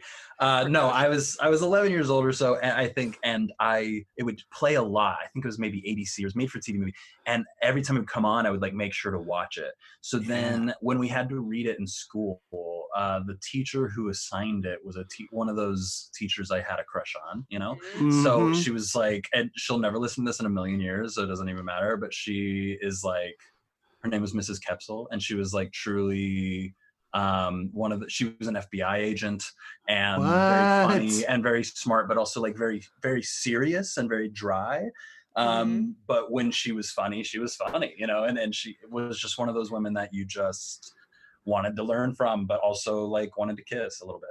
Um, and, she- and so um, when she assigned it in her class, I always I just devoured any book that she assigned. I remember I read like the Aeneid that year because I was just like yes because she assigned it. Um, Teacher's pet. yeah, I, I well, and I was never like that for anything but English classes, right? And then in high school, I was n- I was not that for anything, but in middle school, I was very much this. So I um I read The Crucible, and it was one of the first plays I ever read where I was like, oh, I love reading plays, and I realized it's because I could say, ooh, I, w- I would play this character. In this case, it was Proctor. I would be this character, and then I would read it out loud as if I was the character. And this is before I ever knew I wanted to be an actor or anything. like. Right. So it was just sort of like me doing it, and I would get it so. I did it with um streetcar as well and it was just i would get them so in my brain that i could like ace the tests any pop quiz any homework my essays were fire like anything i had to do on the plays was incredible but then they give me like a fat novel and i would just uh, i would like do it and like i'd read it but i'd be like eh, okay and like you know and like like not know anything once the Little questions Bailey come J. up. Ba- baby J. Babe. Baby J Bebe. Um, and he uh, he then was cast as Danforth in uh, Judge Danforth, who is still one of my favorite uh, characters Yeah. in the in the show. Uh, in my senior year, and I was so. I'm gonna be straight up. I was so like senioritis out and like not like not like paying attention to anything that I had written my lines on parchment and was straight up reading Bailey. Motherfucker. You motherfucker. and I, except for when I had to leave the desk, so which was a lot. And so I knew my like, oh, I knew my "Are you stone?" monologue and things like that. Like I knew those very well. And you know, you can oh see my your like god. your third grade teachers in the audience, and she's bawling, and you're a senior, and you're just like, "Yes, I'm the greatest actor of all time," and it, that's how it very much felt. But then when I was sitting in the in the seat, I was I was reading, I was reading my lines, and it was really How dare you? But How dare you. I, I don't feel bad. The guy who played Proctor knew his lines probably less than I did. So oh, oh. I don't feel was he bad. a football player or something? He was. He Aha!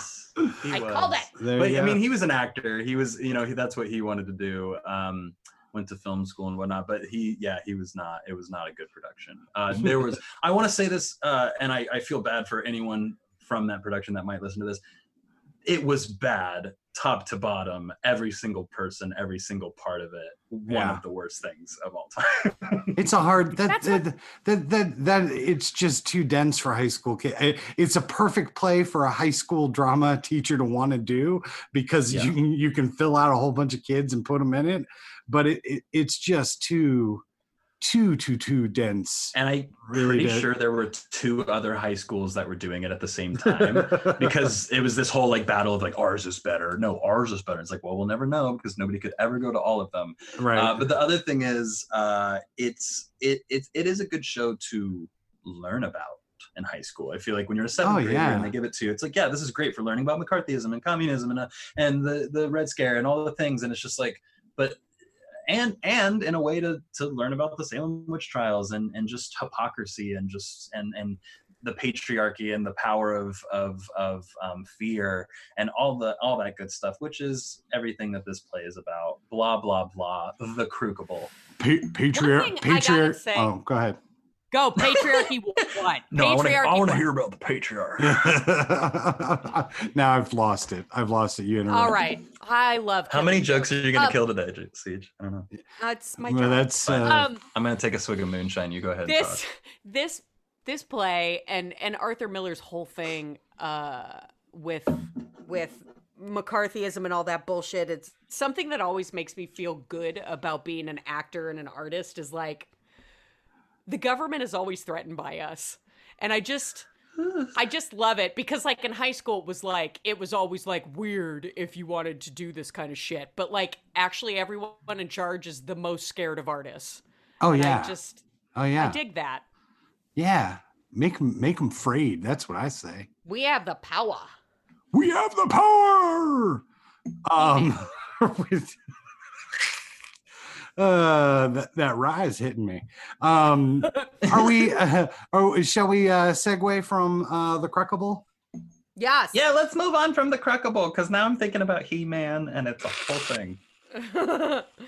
Um, what so he happens fo- after the Cruckable. Well, he follows it up uh, in 1955 with um, A View from the Bridge, which I had not read nor seen until uh, I went to prep for this. Um, I read it and then listened to a great audio version uh, with Ed O'Neill as uh, as Eddie. Um, Harry Yeah. Hamlin was in there. and there. Harry Hamlin was in it. My and, first crush. and Mary uh, Mary Mary McDonald. Is that it? hmm Is um, Harry Hamlin the one that's married to the housewife? Lisa Rinna. Yes. I That's just great. watched the shit out of that show the whole last season. I on binged. Snatch Game this this year on on RuPaul's Drag Race, someone was her and just kept saying his name over and over again. It was, fucking Oh my god, I gotta watch it it. was so funny. Anyway, Harry Hamlin. My Harry Hamlin is Perseus from Clash of the Titans. me too. Me too. Yes. Uh, yeah, yeah, yeah. I will not have Harry Hamlin in this house. Um, another Family Guy reference. I gotta, I gotta up my game. Um, References so of references of references. right, uh, but a view from a bridge, man, and um, I just, I found it electrifying. I felt that there was a, a different uh, step, a different. Um, uh, vibe from his writing of the play. It felt f- like a far more intimate play, even than like smaller stuff like All My Sons. It's it's a more intimate play, and it was, um, you know, very much kind of in response to um, to Elia Kazan. He sent Elia Kazan because they had had their huge falling out over the um, uh, the testimony during the thing. So he sent uh, a copy of a view from a uh, for of a view from a bridge to to Kazan, and Kazan responded with uh, w- w- going, "Hey, hey, do you want me to direct this? Like, you know, is are things cool?" And he's like, "No, I only sent you the script to let you know what I think of stool pigeons." And I was like, "Oh, it's like, Come yeah." at me, bro. but um man i felt that that was a tragic character whose obsessions pull him into making just a horrific um a horrific error not an error what's the word i'm looking for and he abandons his own principles because of his own obsession um his obsession with the the the, The the niece. niece. The niece. and Ugh. oof yeah that's creepy in and of itself and then um um but just to, that he can't let it go that he can't recognize it that he's going to violate this the the very core of what he believes in uh and bring harm to these two people because uh because of a stupid girl no i don't mean like that but you know what i mean like Yeah. you know, you know that that unhealthy obsession. Yeah, stupid girls. I get it. but i just Tell us that, uh, uh, here we go here we go Here we go. um, I um go ahead, Scott. I don't want no, I was actually going to hand it off to you because I wanted wanted to hear your thoughts on it. I have a Not Bailey's. spec- I have Yeah, none. Bailey, Fuck this take a seat. Um, um, I have a very specific memory of this play because my freshman year of Webster University Conservatory, Conservatory, go Gorloks. Um, Gorloks? yes, yes, it was a created That's the sound a mascot makes. at my yes. It was a created it's up- mascot. It was because Webster University So is the liberal arts Jayhawk. school, and we're artists. So we got to make a. I say we. It wasn't me. Uh, they made up their own mascot. So it's kind of like a wolf mixed with a Saint Bernard wearing a big T-shirt with a W on it. It didn't matter. Our sports I'm in. I'm good. sold. I think that's rad. It just the re- women's teams were good, but it just reminds me of uh, the human being from Community. Do you guys ever watch Community? Yeah, exactly. The They worst crea- mascot the, ever. the worst mascot ever. It's just the human being, and it's a Just dude a guy in a white suit. in a white, like you know, full on Skin like suit. skin suit. it was with like marker painted on as a face. Uh, I'm gonna. was exactly uh, like that. Can can is there a place where I can submit Gorlok fan fiction? yeah, I'm sure. I'd read Well, it. Next episode, we'll talk about it. Erotic Um, fan fiction. Anyway, so- Siege. Tell let's us talk about how you play. feel about this. Fre- guy for freshman second place. year freshman year we for our second semester we were made to take a text analysis class Mhm. which i was completely clueless my freshman year of conservatory because i just they were changing my view of acting and what it meant and what i had to do completely so i just spent a year of college being confused and crying all, all the time There's But no View what's from the Bridge changed. was- right um, Zinger. uh, we had to read View from the Bridge, and then we had a teacher that walked us through, like, this is how you do text analysis. And I remember doing, like, and it was always a thing where, unfortunately, all of us would leave it till the last minute.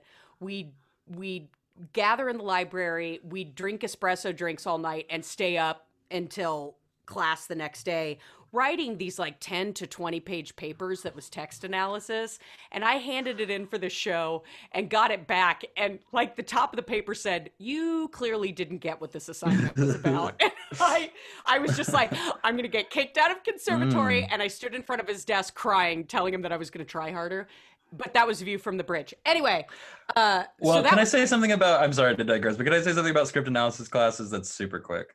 Yeah Yes. When I went to Hogwarts uh, School of Witchcraft and Wiz- Wizardry um, Uh-huh.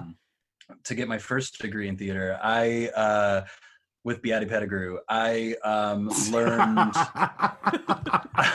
I learned so much, uh, and I had a script analysis teacher named Tim Noble, who is uh, uh, I stand a legend, uh, incredible uh, actor and uh, person, human being, teacher, and he made you excited to read the scripts, and then you'd come in and we'd sit in a circle and we'd fucking talk to each other about it, and we'd like dissect and get into it, kind of like what we're doing now. And then I went to get my BFA at a state school, and uh, I'm not going to name it, but uh, uh, um, basically it was like a slideshow presentation of like uh, this is script analysis and this they made me retake it because apparently it didn't count from hogwarts because wizarding Mhm. credits don't transfer. Right. so plus it were was a british school. Right british school wizarding uh, things like this uh, they just don't transfer correctly. So they they made me retake it and this teacher just would put up every day this the whole semester just put up uh, powerpoints and would just walk us through like this is how you analyze a script. And then we would have to read scripts and write papers on them but did we ever get to di- discuss them really no did we get to really i mean there was days of it like where it was like okay discuss but there was no leading of it so it just felt uh, moot um, so that's all i have to say about script fucking analysis classes. Yes. I just didn't understand so many things about anything until I was out of college. That's Sure. why that class was True. hard for me. Uh, but anyway, so that was the first time I read the play. And I just now revisited it for this and listened to the LA Theater Works uh, presentation of it. And this is another one of Miller's plays that I don't know why people aren't doing it more often. Because Mhm. between, here, here. between politics and and the emotionality around immigration right now and Mhm. also the me too movement the whole Yeah. idea of women being property like i just it it's amazing it melds two enormous ideas and i don't know why people aren't doing it more often to be quite Yeah. honest Right, and and the other thing that I, that struck me too, going back to this this patriarchy thing and this idea of Miller being uh, of his time, this sort of, um, I mean, beyond the the the sexual obsession in the play, the uh, infantilizing of of women that he keeps Yeah. coming back to, and um, um, eh, eh, you know, the, he, he uses the phrase "little girl" a lot your little Yeah. girl a lot. Ugh. Uh, yeah, well, which is super creepy now, and probably wasn't as creepy in 1955, but Right. And to be fair, there's a lot of these plays, and this is the one that comes to mind, but there's quite a few of them where it's like a young woman walks in the room and some guy says, You're cute or great legs. Come sit on my lap. Mm. Yeah. Like that happens a lot in yeah. Arthur Miller. Oh yeah. Yeah. Oh yeah. Yeah. Yeah. um, no, A View from a Bridge. I I mean, I think it is due um, a lot more viewings. I mean, it's it seems to be roughly the peak out of him, and by the peak out, I mean. my my central thesis for Arthur Miller is that he's of his place in time, uh, and even in that wonderful documentary about him, his kids sort of talk about that. You know, as the the the '60s start to roll on, he he struggles to sort of find his voice in in in that sort of changing environment, which I just I I found Hmm. fascinating because he never stopped writing, but his stuff Right. became less resonant. Um, yeah, and there's a, there's a I have couple an here and idea there about that I that, like, too. but, nah. go ahead, Siege. What, what's your idea? Well, well, I mean, we can get to we can get to it more as we get to different shows. That's, Okay, cool. Yeah. Okay. What, what were you saying, Bailey? I'm sorry, I didn't mean to step on you. No, I was just saying. Uh, I feel like he. Um, there's a couple here and there in his later work that I'm like, oh, I like that one, but it's not. But you're absolutely right, and especially in terms of reception, they just uh, he's falling off. He's falling off. Are Hmm. you? Is there a frog? Are you on video? Turn off your video. Is there a video? Why is there video? Don't I don't video know. I'm me. seeing. I'm seeing weird shadowy things moving. Ugh. Oh, It- it God could- damn. It could also be the rye. So to be fair, Is it ruining my audio? uh, uh, no, no, no, no, no. It doesn't affect your audio at all. Now, He just now, doesn't want to see your face. So I still sound like an angel. Perfect. Yes. Mm, So Mm, don't- mm, there, mm, So, eh. okay. Um. Anyway, So, so, go ahead. So what's after a review from the? so a view from a bridge is 1955 um, after that is a memory of two mondays which uh, i'm not familiar with All I know uh, about that is that actually a view from the bridge was origin- uh, originally released as the uh, one act before Memory of Two Mondays. Oh, that's right. Oh. Uh, yes. Um, then, um, then he doesn't write for a little while, um, and that seems to be primarily because, well, he doesn't write plays for a little while. Um, so that's 1955. Uh, by this time, he's um, his marriage is is is ending. He is um, marrying Marilyn Monroe. Um, he's enduring all of the craziness. He also, by the way, is convicted of um, um, what you call it. Um, the- Communism. no, it's it, um, there's a specific thing um, that he was convicted of, and then it was overturned because they basically brought him into the House on Un-American Activities Committee to Oh, it was it. um, contempt. contempt for Congress and and contempt Yeah. against Congress. Yes, thank you. He Um, did a couple screenplays in this time in between his that and well, his- yeah, I mean, most notably the Misfits, which he wrote Right. for Marilyn Monroe, and um, as sort of a, a way, uh, like a vehicle for her to do a role where she was actually taken seriously, right? Yes. Where she Yeah. was just playing the Yeah. blonde bimbo. Yeah. yeah, Yeah, she was and a it- little centerfold lady. Yeah, it's uh you know John Huston directed it. It was Clark Gable's last movie. Mhm. Um and um if you haven't seen it, it, it it's it, it's not a masterpiece by any stretch of the imagination, but It's it is it, it's an interesting watch and it it I, it's um become more interesting to me as I've gotten a little bit older, but I think it's just those same, you know, that sort of philosophical brain of his. He had he he was great with allegory. He was great with being able to use symbolism use character to express very specific um uh intellectual ideas which uh brings us um well kind of the next big play he writes is um after the fall which is basically after marilyn's death um after years. their after their marriage had dissolved and um that's I, I I glanced through it, but I haven't ever read it, and I've never seen a production of it. It was not well received. It was pretty viciously attacked, and it's the first time that you see the word misogyny used against him Yeah. um, in an analysis by a male by a, a, a male critic, but um, who just In the it 60s, no less. 1964. Well, I mean, Yeah. at least at least the, the word feminism is now at least semi-popular or at least Yeah. semi-recognized. But Well, and in Um, general, I think a lot of the critics were starting to. This is where it began to downslope, where a lot of people were just being like, "Oh, he's pretentious. Oh, he, it's too easy. It's lazy. It's you know, Right, and things like right. that." But this is his most personal play. This is this is him. This is him actually having to dive into his own shit and his own psyche, something I don't think he had really done before. And I think that's the flaw of the play. I think the flaw of the play is his inability to to remove to- himself from it. remove himself and to fully circularize. It's sort of like Sam Shepard and Cowboy Mouth, which is literally Mm. about he and Patti Smith. He couldn't Just doing heroin. and do it. Yeah, exactly. He couldn't even get up and do it opening night because he was like, "Oh, it's too real. It's too fucking real." And it's like, yeah, of course Yeah, not. yeah, Like yeah. you wrote a play about your heroin den. Like, what did you think was gonna happen? I mean, Yeah. I think that every great writer probably needs to go down that path at some point. Do you know what I mean? Like, I'm I'm not mad at him for trying to unveil himself, but then you know, um, just some of the Well, whereas like Simon wrote every play about himself or his Right, dad or right. his best friend or his, you know, it's To just a so point, that you Miller know, didn't really. Yeah. but yeah, but doesn't go, you know, isn't really to rip himself open so much. I think that the problem with what I know of after the fall is that he doesn't uh, he doesn't truly allow himself the self analysis.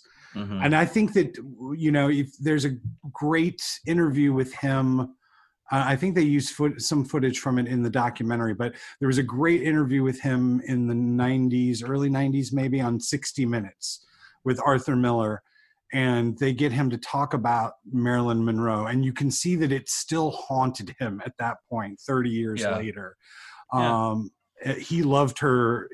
They connected in, in in a heavy way, and I don't think he was a, ever really able to negotiate that. You know, psychologically, yeah, yeah. Well, Yeah. yeah. I felt. I mean, I feel like one of the.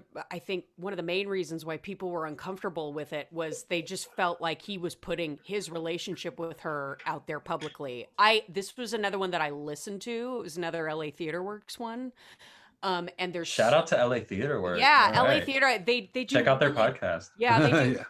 I don't know. It wasn't a podcast. I found them all on Perlego actually or Scribd. I can't remember. They have a of those two. podcast. It's great. They do. Well, Yeah, it's fantastic. and I mean, it's it's the play is about all three of his, and I don't know if they're specifically the three women that he married in his life, but they're about three of his this guy, this lawyer, and his three relationships with these different women. I I don't know. This is a sidebar. It's not important. I don't know. Um, how faithful Arthur Miller was to all of his wives, but in this, it kind of suggests that like he cheated on all of them, and uh, this this lawyer guy did, and the thing that struck me, I mean, I understand why people would feel very uncomfortable because there's a lot of scenes where you're watching him, particularly with the quote unquote Marilyn character.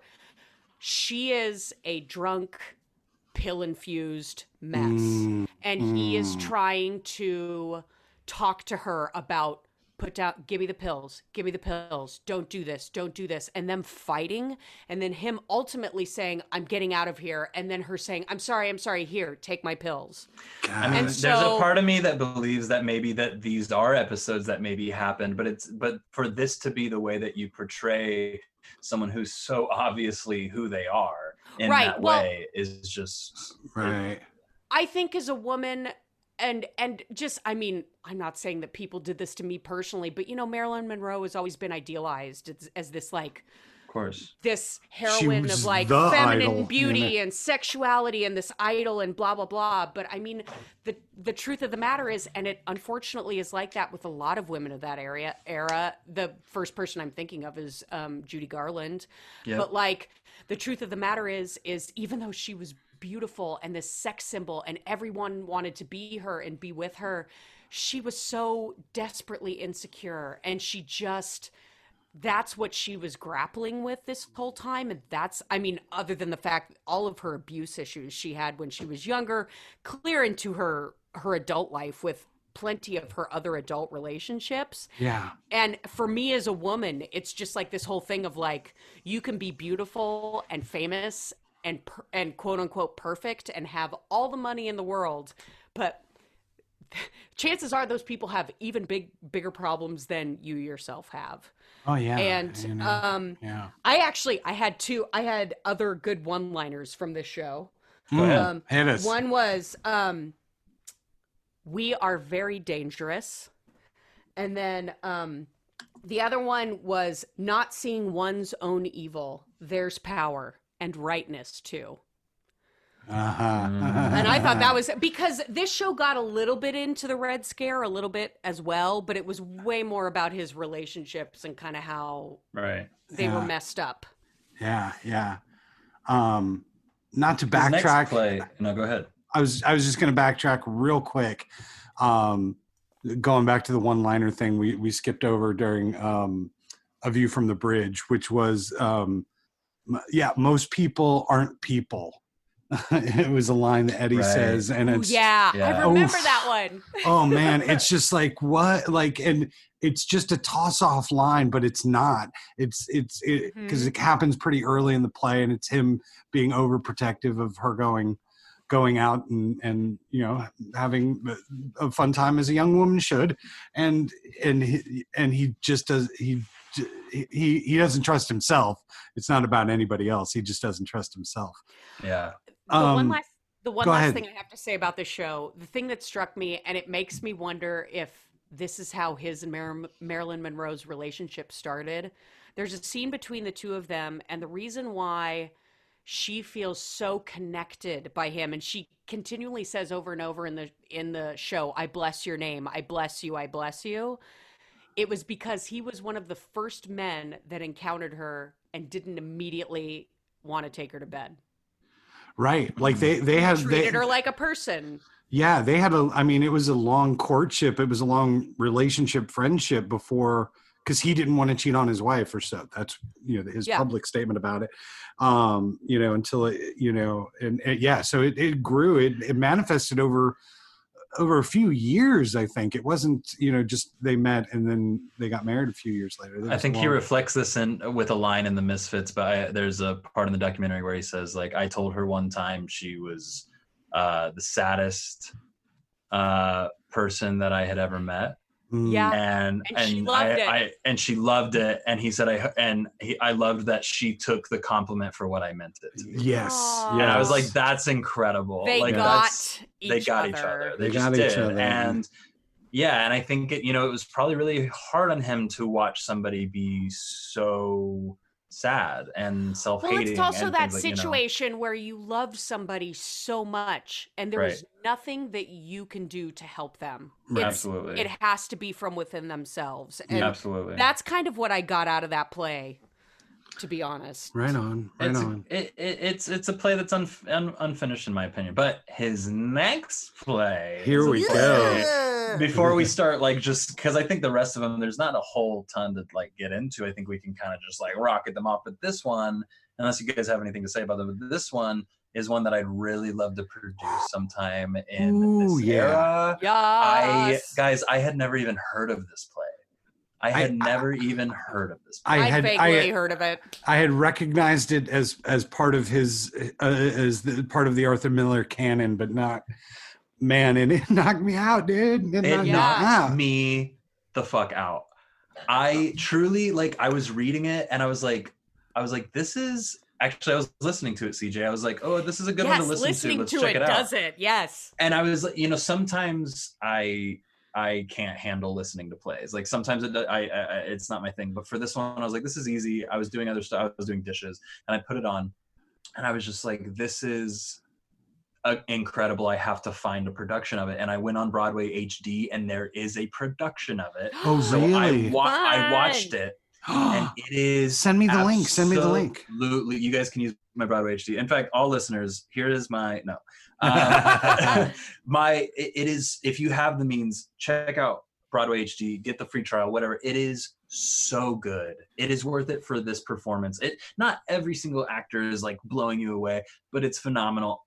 And what I took away from it was um one, this play needs to be done right now. Agreed. Right now, right and, now. and two, to sort of battle the fact that it yes, it is like nine white men on stage, right? Um it, I think well, you know, uh some of them are Polish, some of them are Jewish, some of them are Austrian, whatever, but they're all, you know, seemingly uh, white men. I think a really cool take, and nobody can take this. I'm I'm I'm putting my fucking trademark stamp Copyright. on it right now. Copyright, all the things. I think it'd be so cool to see a colorblind, uh, um, gender blind casting of this show Absolutely. and you don't cut any of the words you don't change any of the wording you just fully go with this idea of like jewish as the other Mhm. and Uh-huh. you just you just play with it completely i love this play there are some lines i mean you heard at the beginning there's that monologue and there's like four of them that hit just as hard as that i haven't read a play in the i would say surprised me as much as this one Right on. And I, it, I will um, say sorry my last thing about it so sorry is that i think it's a little on the nose at times and i but i think the reason i think that is because it's kind of been replicated so many other times yeah, and so absolutely. now it's it's it's sort of old you know for me but i'm like oh it's because this is this is the beginning of that kind of conversation i love Yeah. it i love it No, it it uh it, it just bowled me over. A we should say a little bit about what it's about. It's it takes place in Vichy. sorry no, no, no. It, it takes place in Vichy, France. Uh France. I had to say it like that. Oh, oh no, I'm ugh, I hate myself. Um but, um and it's basically just a room. It's not a police station. We don't quite know where it is. Um and it's it's uh, men being round up um by I have a tiny historical addition to this. I believe that this Vichy was a place that like Jews were going because it was safe there for a Yeah. while. Yeah, right. they talk about that the So that's why they're there in the first place. yeah, they think they're safe because the French police are actually in charge of the street still, uh, and not the Nazis. But as the play goes on, you realize all, all the French police are all are all in on it, and they're basically just being questioned. Their papers are being checked. They're being, you know, sn- sniffed out, and and you know the Jews are being sent to Auschwitz, and and it's terrifying. And it builds. It's first of all, there's no act break. It's a brilliant like 120, so like good and and it's also when they tight. dropped the bomb of auschwitz it like hit me so hard It- because Yeah. the way they do it is so casual he's like he's like oh these things are happening it's bad it's bad and then this guy goes what are you talking about my my friend Uh, my in friend auschwitz right now Uh, yeah, he, He- he- they- they're he's learning. him He's learning. bricklaying. Yeah, he's learning how to build Well, and bricks. also and- like Germans, Germans love art. They would never do this. Yeah. They would never. Oh, do yeah. Oh, that line, that line bowled me over. Oh man. Okay. He says he gives this whole thing about he played Cyrano and it was beautiful. And it's like, and then he says, uh, and then, and they've had these other conversations about art. And then he says, um, the the audience that clapped for me, that gave me that standing ovation, they could not want to kill a Jew. They they they saw the beauty that I created, and then, of course, the Austrian man comes in and said, who gave the monologue from the beginning of this episode. He comes in with this other monologue about this oboist, and this oboist who played the most beautiful thing ever, and then SS came in and they watched him play, and they let him finish his song before they killed him. Oh And- God. And and the line is like. In fact, they waited to kill him at his most beautiful, and that is why I believe that they can do anything inconceivable you know and it's just like Right, it right. rips you to shreds It it does, and well, and then the monologue from the scene at the top of this episode, you know, uh, in talking about Hitler, they adored him. They adored Yeah. him. Like you just like, what, like, and it was like, oh can we show people this right now? Like how easy, it, but how easy it was to slip into yes. into it and i think that what knocked me out the most was it, it, it's a it's a culmination of all those things that arthur miller has done well he he, he takes characters he creates fully rounded character people human beings uh, infuses them with a very specific ideology and or philosophy.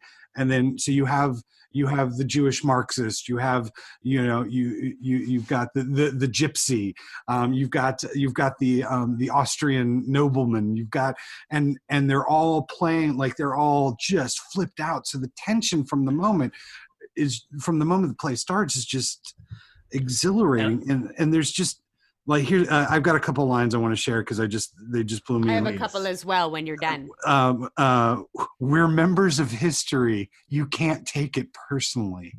I just found that. I just found that like, what? Um, they can't torture the future. it's out of their hands. Uh, and oh then God. man was not meant to be uh, a slave of big business. Like Oh my these are all resonating right now, right here, right now. Um, you know, and I And just I have three others from that. That's how I good it it. Hit us, hit us, hit us. So, it. uh, one was if you love your country, why is it necessary to hate other countries? Which is kind of personally how I feel right now. right. Yeah. have always felt. Um, next one, you get tired of believing the truth. You get tired of seeing things clearly. Yes. Um, and then the other one, uh, oh, every nation has condemned somebody because of his race. yes. Well, Yeah, and then he and then lists them. And then he yeah he gets a real pointed jab in at america because so we're in 1964 the civil rights movement is just just starting.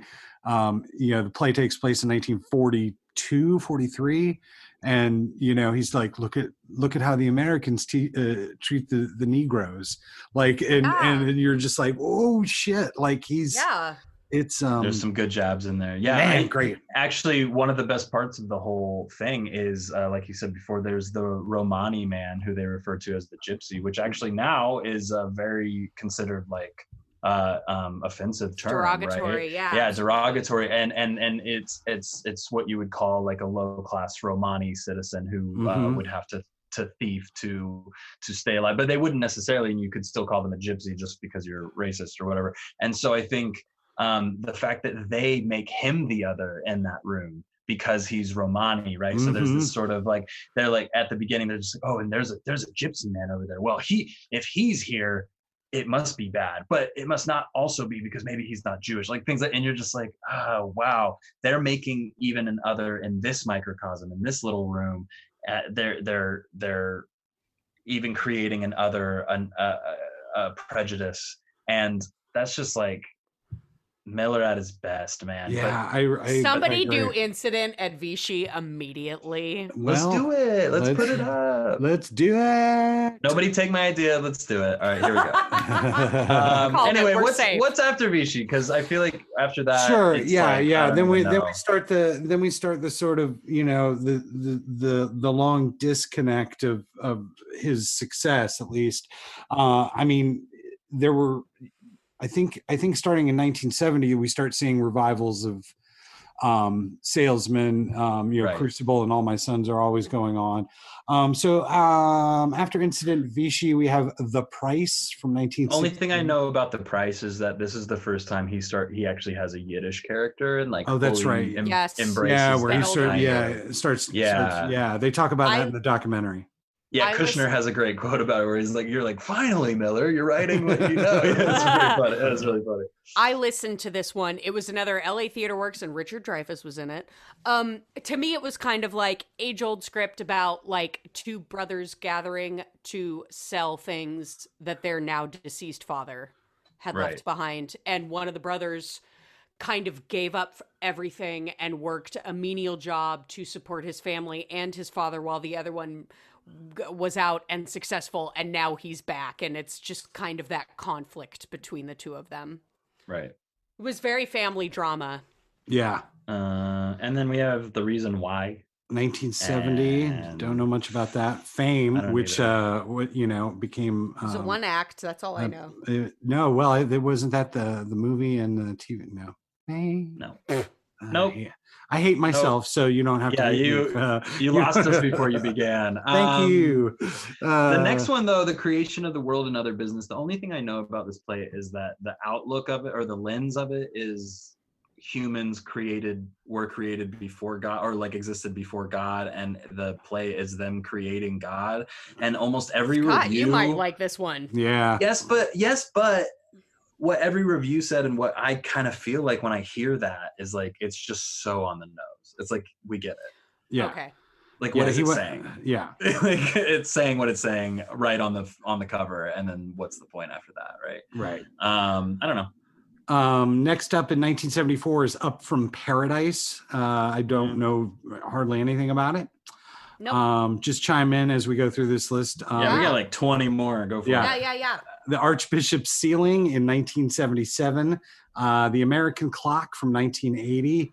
I did Uh, read most of this. Uh huh. Um, it wasn't as good a read as the other ones. I it was a play about. It felt very autobiographical. It was about the depression and basically his family. They were living in Manhattan and then they had to move to was it Brooklyn that they moved to after the Great Depression? Uh, yeah, I think so. Because yeah, And he was. Yeah, they were like chauffeured. They were like they were wealthy before the the depression. Yeah, and hit. his mom was kind of like an artist, played the piano, read books. Like that character is very prominent in this Mm. play, and you kind of follow like a central character uh, named Lee. And it, to me, it was Arthur talking about himself.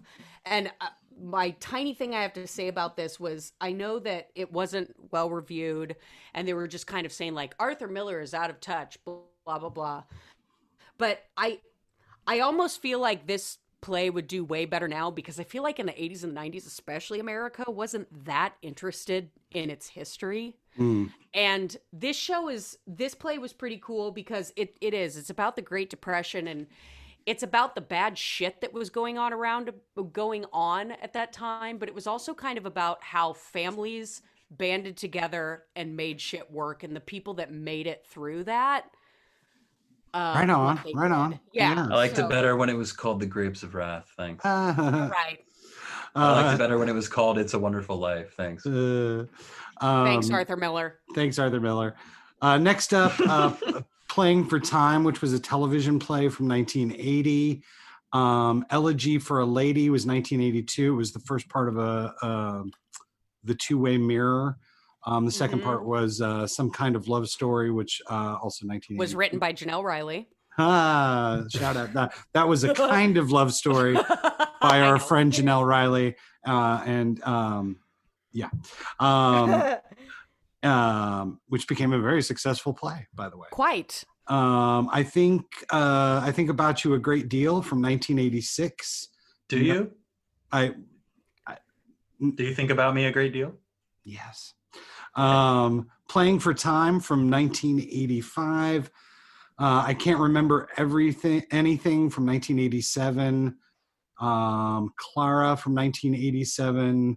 Um, uh, that was yeah. Uh, and then um, see, then we hit the 90s, and he has uh, the ride down uh, Mount Morgan. I Uh, read the shit out of this one. Yeah. Uh, good? It's I yes, I would recommend it. It's kind of about All right. um it's about a guy gets in an insane fucking car wreck. He's in the hospital. He's he's in a complete body cast and then both of his wives have been contacted and they show up.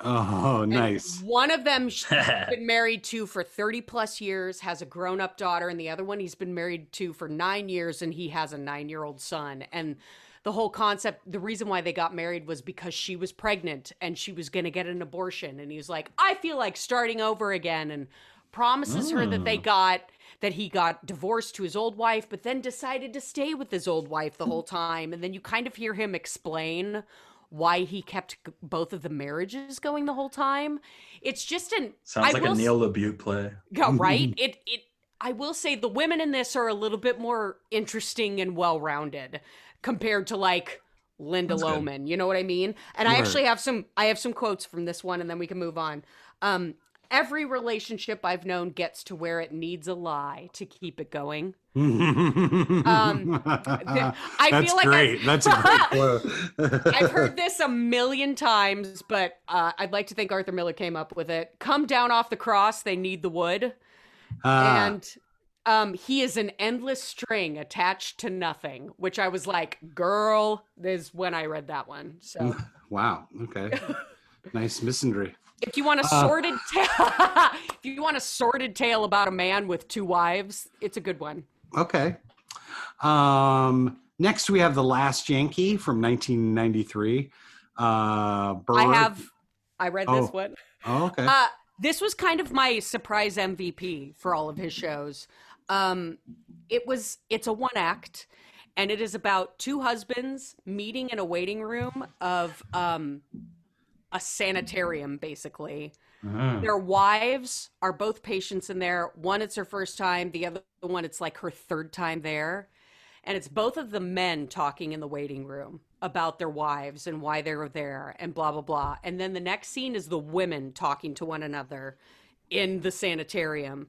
And you can see the younger one encouraging the old one. It just kind of, it's a play about um, mental health and how also like especially in marriages and i think i think this is the way he viewed it there are so many women that just want to be um included and loved and talked to by their husbands and if a lot of husbands would do that then the women might be a hell of a lot happier I'm just being a dick. yeah, you are being a dick.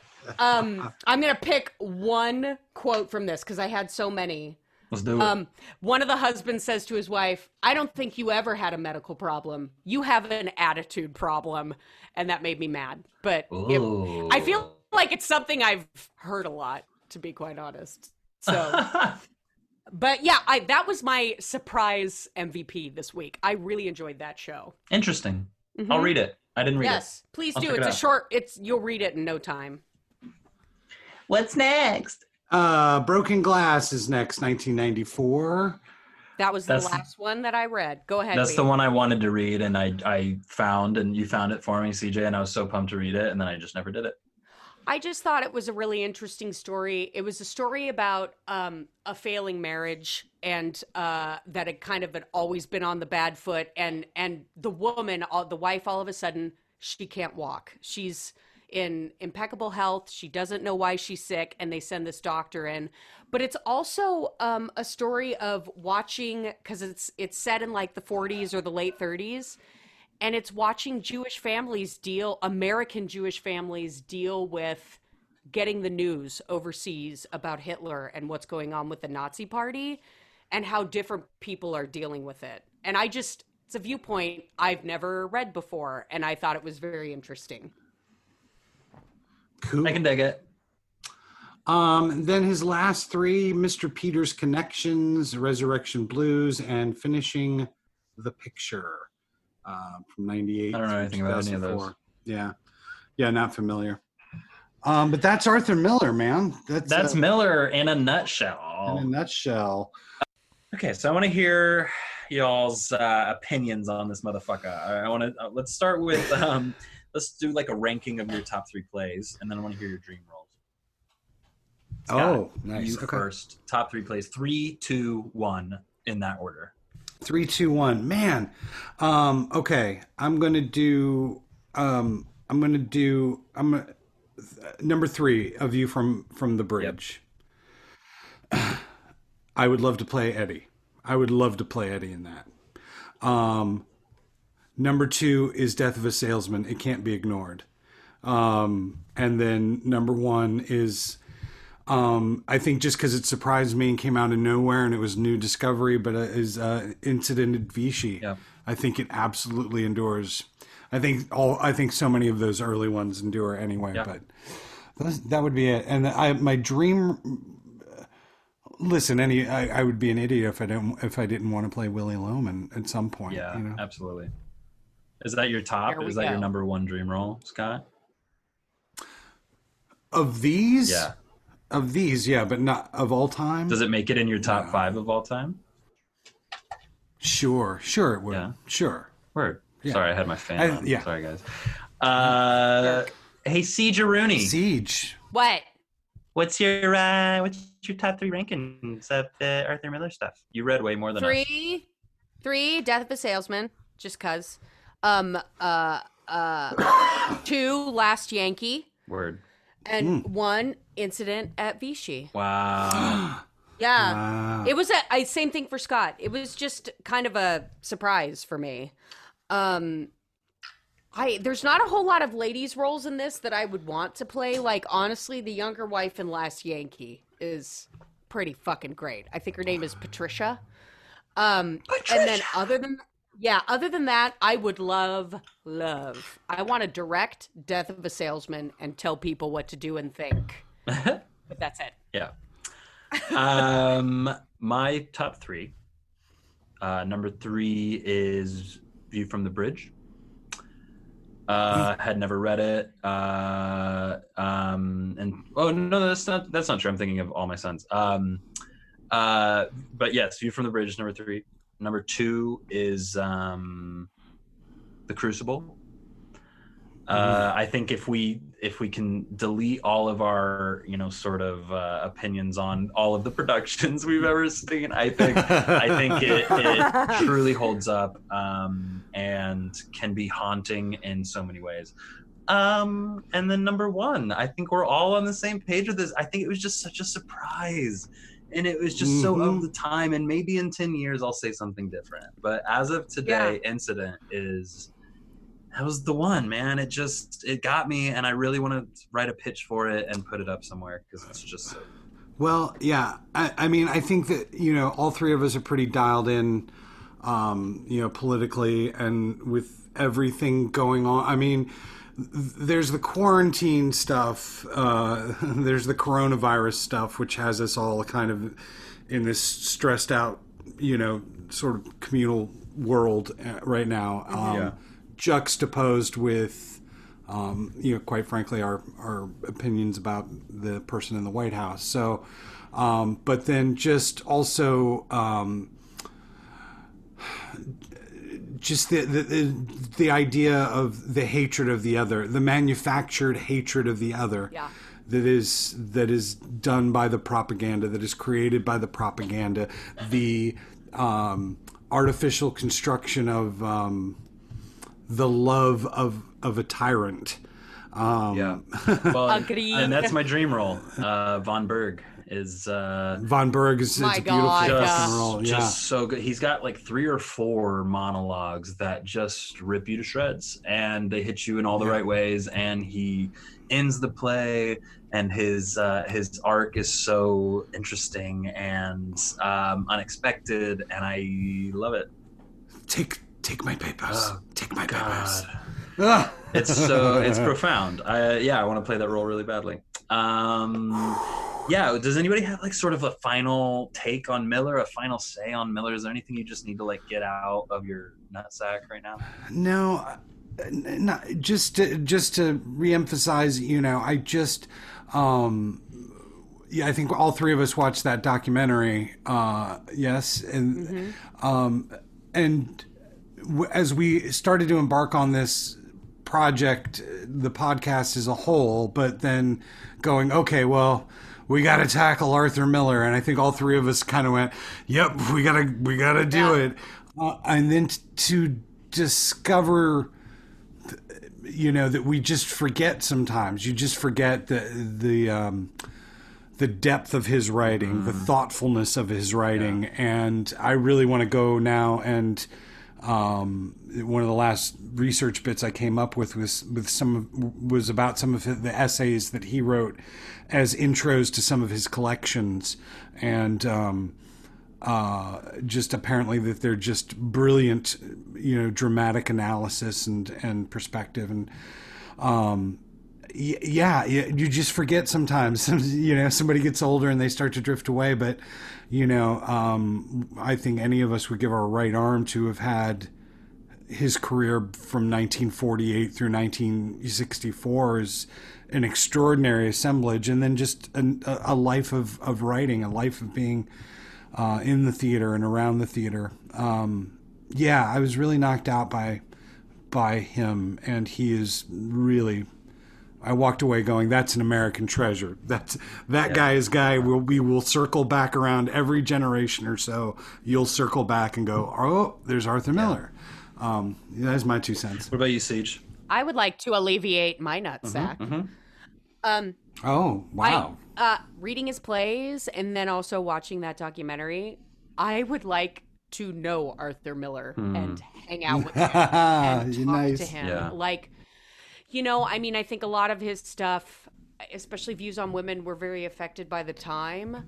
But from the relationships he had with women and how he felt about his wives and his daughters, like, I just, I don't know. I just, I think he was always, at the very least, he was trying. Yeah. He was trying to understand people. He was trying to write people well, and he was trying to get people to understand more about themselves.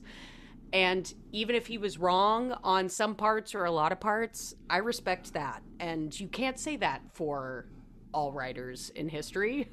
yeah yeah absolutely uh my you know my takeaway uh kind of the same deal as uh scott man is just i'm surprised you know it's it's an eye roll playwright for me that i'm now i've found a totally new respect for um uh, but I think there's some problems there. But you're right. You're right, CJ. He's a product of his time, and he's doing his best. And I think that's what's what's you know. I, he was actually trying. yeah, he was, and I think um, uh, something I noticed from a lot of his plays is there is a, a deep lack of hope in a lot of these plays, and I don't think that's about him necessarily, but I think that's about America, and there is sort of you know even in the American dream, there's there is a lack of of hope there and a lack of reality, and I.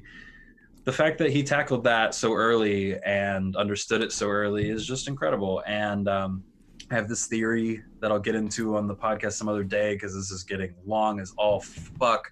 Uh, but I, I have this theory about brick wall people, and I think he writes about brick wall people better than anybody. And those are the people who just keep running into the same wall over and over again and bashing their head, Mm. you know, and, and Yeah. not really knowing Yeah. how to get over it. And Agreed. I think there's three types of people. I think there's brick wall people, there's there's climbers, and there's juggernauts. There's the people who can who can juggernaut through the wall. There's the people who can climb over the wall, and there's the people who just keep bashing their heads against it. And I think he writes Mhm. about the people who bash their heads better than anybody.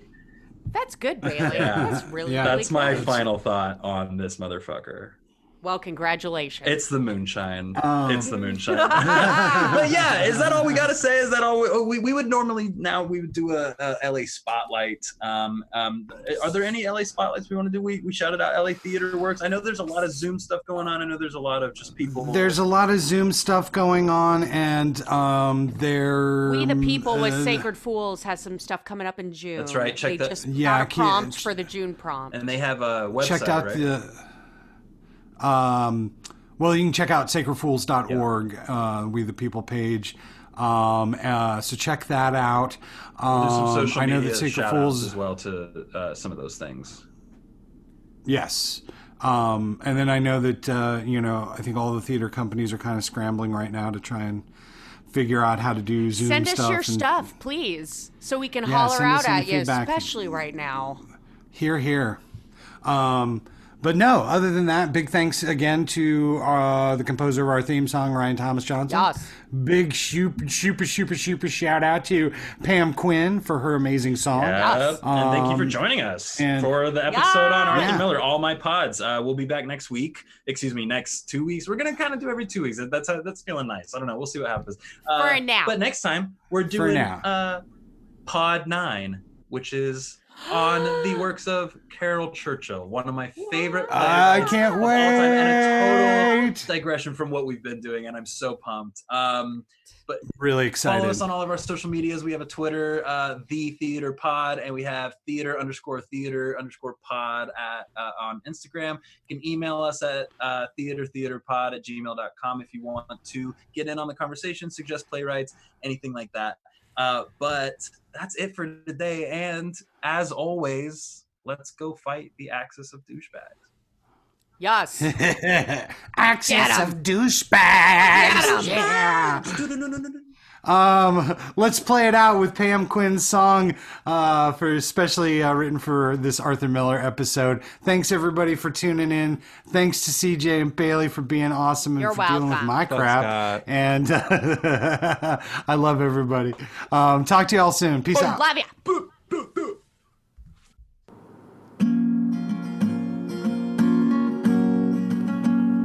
I saw her. She was dancing with the devil. I saw her. She was climbing out of hell. Will you save me? Will you save me from her grip? I don't wanna get lost in her trip. I saw him, he was talking to the shadows. I saw him, he was speaking languages that I don't know, and I froze in his gaze. I don't wanna be trapped in his maze. Protect the ones you love from lies, the lies I told to keep them alive, and kill the ones who danced in the fire.